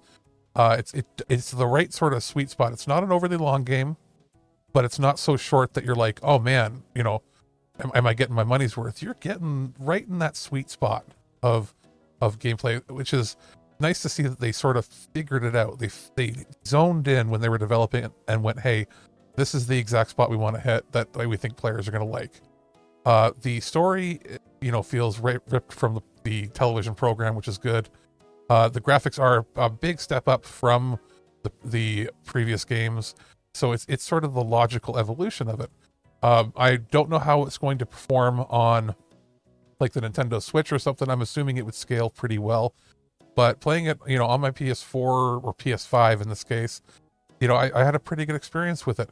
Uh, if you saw the trailers and you were like, "Hey, you know, this looks pretty good, but I don't know if the trailer is going to necessarily be representative or translate how the game feels. The answer is yes, it does. Uh, it's the the controls are not too floaty or anything. It controls quite well. Uh, there's like it doesn't suffer from you know you know a lot of these middling tier games will suffer from something feeling not quite right with the controls. No, everything feels exactly as I would have expected. Uh, it is a just a really good double A release of a platformer. And I think if you, you know, grew up watching the show and playing the games, you'll have a really good time with it. If you're, you know, familiar, I mean, who's not familiar with SpongeBob? But if you're familiar but didn't necessarily watch or, or didn't play those games, but you're a platforming fan, I think you'll like it. Kids can play it, adults can play it. Uh, it's a pretty solid release, and I think it, you know, might actually end up going under the radar as one of the better platformers released this year. It's one of the better platformers released in the last few years for sure. Welcome back to This Week in Geek.net. Big thanks to Alex for taking a look at the latest SpongeBob game. We also took a look at Fire Emblem Engage, and we began the show with my review of Renegade Game Studios Transformers the RPG. You can check these out from your favorite online retailers, though, most often than not, Amazon. Uh, but you can also pick these up in store as well. So, uh, coming up on the site this week, we are going to be having a loose cannon on Action USA and American Rampage as we continue our look at American strange releases in the next little bit. Strange, strange 80s and 90s obscure action weirdness. Yeah, you uh, should have heard our McBain and King of New York uh, episode recently. I know Alex and Aaron are going to be doing the year 2022 review in Star Trek. We'll be taking a look at that rather soon. These boys are just getting ready to record that this week. Uh, we're also going to be recording another loose cannon about the Snake Eater uh, trilogy of movies. Uh, here's a here's a quick preview. Yes. Uh, Aaron watched with his wife Darlene and uh, I think I traumatized her by making her watch that with him. Oh boy. um I know me and Ken are getting together to record another loose cannon, sort of a follow up to our romance anime that we did uh, during last summer that I really enjoyed doing. So, because Valentine's Day is coming up uh, next week, so hopefully uh, you'll be able to take a listen to that. I'm going to record that with him on Thursday. Uh, let's see what else is coming up on the site this week. Uh, well, we've got, uh, as always, there's going to be a handful over the next several weeks. Well, handful of, I'm going to be editing worth of Earth versus Soups. I've actually got about a hundred. Oh my god, to go through because Aaron and Darlene are machines. Yeah. So we release them once a week, and then when we go on hiatus, we release two a week. Yeah. Uh, that's, that's generally how it is. But Thursdays is their slot. I said, hey, this is your slot. That's your. You will always have Thursdays if you want, and the, as long as you keep giving us content. And uh, you know, I'll wake up on a Tuesday and they're like, "Here's the next three or four episodes," and I'm like, "You watched four? And then like three or four days later, they're like, "Here's another one." And I'm like, "Oh my god!" Yeah, like Jesus, guys, go outside. So I mean, they're they're not they're not hard to edit or anything, but there is a lot. So I usually edit them in batches of a month or two at a time. Yeah. So we, uh, I'm not sure the exact order of what we're putting up, but. uh you know, we'll, we'll, expect that on Thursdays or somewhere between seven and eight in the morning is generally when they pop up online. Yeah. Uh, I, I'm still doing a bunch of live streaming stuff. We had a few people show up on my birthday stream. Had a couple people come in and uh, and follow me there on on Twitch. That, that's fun. Got the hang of it now. I think I've I've got my transitions working and. I've got some audio uh, tools like a compressor for the microphone to keep it at a steady level, uh, noise uh, suppression algorithm on, uh, some fancy AI stuff that way. It's it's getting kind of fun. Uh, as we alluded to, we played that uh, that Shakespearean game. I'm going to be playing a little bit of that today and tomorrow, probably to finish it up, and then either jumping into Final Fantasy VI Pixel Remaster or maybe something that I've got for review. I'll have to check out and see because now that I've got the hang of it, if we get games, and this is what happens when you get games for review. Sometimes, not all of them, but sometimes in the review guidelines, they'll be like, "Hey, your review can't come out till X amount of time, or we would like you to hold your reviews till this point. And that's a standard thing. But sometimes they'll say, but if you're streaming, you can stream the first two chapters of the game. And it'll be like, what? And we just never did that before. That was not something that we did, but we could actually do that with game. We could actually start putting out game previews. Yeah. So, so, you know, that'll be fun. Like, you know, if there's an RPG coming out that maybe doesn't even have a public demo yet, sometimes it'll say you can stream up to this chapter and release it maybe even three or four days before the regular review can come out. So that's fun. You know, entering into you know new territory for us. Uh, and eventually, if it starts to clutter up the YouTube stream too much, uh, we'll probably have a second channel dedicated just to the live stream, uh, you know, video on demand uh, episodes, things that we already pre-recorded or things that we broadcast on Twitch that, you know, because Twitch only holds them for 14 days whereas YouTube's forever. So we can always put them up there. So that's sort of what I've been doing on the back end and what's coming up is there'll be, you know, two or three games this week that I'll probably be testing out. And then we're going to work on figuring out what an actual good schedule will, will be that I can have a steady schedule, like maybe Monday, Wednesday, Friday, we do, you know, different games that'll be fun. So you know, and it'll be somewhere between the, the realm of two to three hours each time. Mm-hmm. Uh, and then, and then I will tell you this right now, and I've been mentioning it before. When Final Fantasy 16 comes out, it's a marathon stream. We go till my body falls apart. So if I sleep well enough beforehand, and I got like two liters of of uh, zero calorie Gatorade next to me, uh, and and maybe I don't know uh, protein bar or something. We can start at 12:01 a.m. and we go till you know you hear me snoring, which could be like I don't know 36 hours later. Good time. no, if, if, anything, it'll be like starts at 12:01 a.m. and we might go till I don't know. Actually, no, there's a hard limit. I think you can only upload 12 hours to YouTube, so we'd have to stop somewhere around the 10 a.m. or, or 11 a.m. at least take a break and then we can come back to it. Mm-hmm. so yeah, uh, trying to think of what else coming up for me on the site this week. Like I said, I know I'm going to be doing uh, the loose cannon with Ken and Alex and Aaron. I know for Future Imperfect, we're talking about pitching or reviewing older sci-fi or older TV shows that we haven't necessarily talked about before on the show. Yeah, um, that, that sounds cool. And also, uh, we've got to figure out. We're gonna do a got to do a prototype. It's, we have to have a new prototype for the year, right? So yeah, kind of what we're uh, looking forward to this year. Yeah, that'll be good. Um, and have you got any new games that you're going to be playing Um, just for fun? Even Honestly, right now I'm not really. Play- I- I'm playing through uh, Dragon Ball Z Kakarot's new Bardock DLC, uh, which I don't know for some reason my comfort game. I always come back to Dragon Ball Xenoverse Two because the uh, Hero of Justice Pack 2 is dropping really soon with like Orange. Uh, Orange Piccolo and Cell Max. So I've got that. I really need to play uh Dead Space, which my wife got me for uh, Valentine's Day. So didn't you? Isn't there another one from the fall that you haven't gotten to yet? Gotham Knights, I never got around to. Oh yeah, yeah. That that's a fill in the blank when you need to sort of game because by the time you get to it, any glitches will probably be patched out. Yeah, and I'm waiting for a price drop on Final Fantasy VII Crisis Core. Um, so I'm hoping that'll happen during end of quarter sale, which always seems to happen Yeah. around March. So You see, this is one of those situations where I got the physical disc, I could give it to you, but you didn't get the. dig- You only have the digital PlayStation. yeah, so I'm kind of hoping one so will pop up. So, so either either it drops in price, Mike, or if they do announce the a disc, you know, a USB disc for it, then you can get that, and I'll just give you my disc to use. Yeah, exactly. So hopefully I'll get around to playing that. Um, other than that, um, I'm just I'm kind of just reviewing and playing with a lot of Transformers recently. I've got a really good relationship going on with like Hasbro right now. So over the next few weeks, you're going to be hearing a lot of Transformers reviews uh, from me. I've got actually I bought these on my own.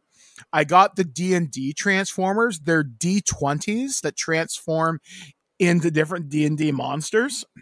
So I got the owl bear and I got the beholder. I'm looking into getting, I think it's the red dragon. And I think there's something else. They're actually pretty neat little things. You couldn't use them as a true D20, but they are really cool. I'm actually really surprised with the engineering on them. but that's still that's still really neat. Yeah, it's And I- really neat. I just realized we didn't talk about my birthday. Oh, yeah, you you kind of did. You said it No, but it, what- it's postponed. Yeah, but we didn't talk about what I got. What did you get? What'd you get? Well, I I mean I I got something special from you. Oh, yes, you did. Yes, I got, I got a cameo from from uh our our little favorite dude. uh did we talk about how I got a cameo last year from him too? I think so, but I think I put it at the beginning of the episode. Oh, you did. Yeah. So you got me an, another Ricky Berwick uh, birthday wish. It's like apparently we're going on a date inside his mouth Yes, be- yes, because you're gonna have a r- romantic dinner of chalky milk and chicken nuggies. Yes, exactly. I, I just find it funny too that you get a cameo from a guy that lives about ten minutes away from me. That's why I I'm really hoping eventually he'll like reach out, be like, "Who is this Alex guy?" So Well, I mean, well, this is the thing. I when I went to I, I went to the Beat Goes On or like the music store that I also get my games and stuff from, and like he like he was out there filming a Christmas video like seven years ago, and it was he was wrapped up in in Christmas lights and spinning around. I'm a Christmas tree, and I'm like, oh, it's Ricky, and then it's like you're getting cameos from him for me. it will But be our sure. annual tradition. Um, and then I, I got a, a nice gift card from you for the PlayStation Store, which I am torn. It is either going to go, uh, either going to go towards getting my PlayStation Plus renewed for the higher tier, Mm-hmm. or as soon as Final Fantasy VII Remake Part Two gets announced with a date, that shit's going right on there. Because like there are smaller titles I could get that I'd like to play, so I can keep it on there, you know, some money on there just in case. But as if that gets announced like in the next month or two with like an actual pre-order on their date, that's what's happening. That's what's happening, son. It's going right on there. Uh, and then from uh, my mom, I haven't gotten. I there's a couple physical items she says she has for me, but uh, she sent over a little birthday money because again, COVID, right? So she couldn't do much. Uh, my dad, uh, you know, a little bit of cash. Basically, this is the Alex needs money because it's, it's it's after Christmas and he wants to be able to spend to actually have cash again. Uh, so I got that. My dad made a, a really nice dinner. Uh, and then uh, my grandma sent me a nice card. My grandma in Toronto sent me a card that was a Trash Panda card. That's funny. It literally has a, it says a Trash Panda on there, and it was basically like, "Watch out for the Trash Pandas, or they're going to eat your cake." And she thought it was hilarious. so my grandma's like 84 or 85 uh so i thought that was funny and and uh you know she she's the classic grandma where as a kid every single birthday until I was 18 was a crisp $20 bill. And I, I, I'm not afraid. I'm not. I'm not spoiling anything, or, or she's not going to listen to this. But it's funny because when I turned 18, the, the card had a little note in there and said "Welcome to the adult amount," and it was thirty dollars. Ooh. and it has been thirty dollars uh, every single year, including this year, and it is amazing because, like, literally, Grandma's like Grandma Richie is clockwork. It's like, okay, I'm getting thirty bucks from Grandma. Like that's it. You know that's what you're getting. Christmas, she always does something nice. Like she she's one of those people that goes to like the Bay and will get you like you know a nice little sweater or something like that. But like birthdays, it's for she's got so many family members, they all get the same thing. Um, and then uh, from my brother and and my sister in law, uh, I got that video card, which was a, a surprise, but they got that on sale. He's like, that's this is birthday, but it's also investment in your streaming career. so I was like, cool. But they also gave me a few small items from when they went to the States. I think I showed you, Mike, there's a grab bag that was from Target, and it's just like $10, and it says it's got $30 worth of stuff in there. But you know, it's like things that they couldn't sell, right? So there was a couple of like Marvel playing cards from Age of Ultron. Oh, God. And then a Bartman uh, stuffed animal. Mm-hmm. And I'm like, okay, that's cool. Um, then he gave me a 2.5 gigabit USB adapter. Ooh. And I was like, oh, he goes, he goes, that way when you eventually get faster internet, you'll have at least one device that can connect using the faster internet. And I'm like, oh, that's cool. Uh, and I'm like, it was like used and open. I said, where'd you get this? And he's like, he goes, I think I got it from work, but it doesn't have an asset tag. And then I checked at work and he goes, and they said, oh, you bought that from us. And I'm like, oh, so he goes, so I had something I bought that I didn't know I had. So you get it. All right. so that so that's always good. Uh, what else? It was a little thing. Uh, that and that. Tigertron Uh, from Transformers yes. Kingdom. Yes, and that he got that. I forget where he bought it, uh, but I think he got it in. I think it was when he was down in the states, and it said "Made in Vietnam" all over it. And apparently, it's a a rare one or something. I'm not 100% sure. I mean, if you want me to do a little bit of digging into it, I could. Our, like our friend Matt did is is really into that stuff, and he's like, "Oh yeah, that one." Like eBay sold listings for that one is like a lot more than what it was for retail because it's Vietnam. It's not. It's not a knockoff. It's actually made by Hasbro, but in Vietnam, which is different than getting it made in China. I- I'm assuming. say, yeah, certain package variants can differ depending. Like, I know, Yeah. for example, just to give you a really simple one, uh, when it comes to the Star Wars community, for example, most people want the English back card that might have Spanish on it. So basically, US card back. However, if you get it from Canada, you will get French, English, and uh, French, and those are less valuable, but it's easier to get harder to Okay, get figures on those card backs. This, as far as I, I can tell, on the box it has English and Vietnamese. Yeah, so you might have got a first print run uh Tigertron from Transformers Kingdom, which was tied into the Netflix series, which I think he was a last year's toy release. I want to say I just got a Tigertron It- myself, yeah, so it said 2021 on it. yeah, so he's from the the most recent series, and it's a really good figure. It's a slight retail Oh, yeah. of the Cheetor figure that came out the year before. I want to say, but uh, it's a really solid figure if you ever decide to open it.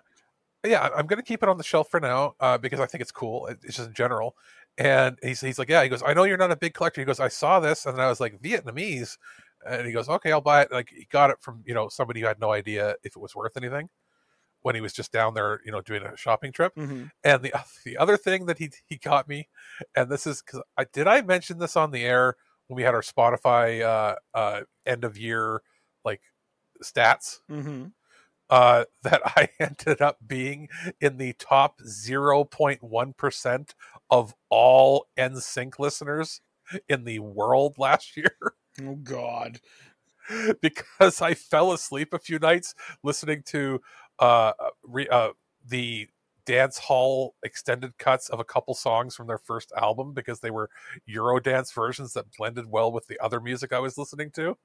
Um, and I had listened to them over like two or three hundred times in the course of a year.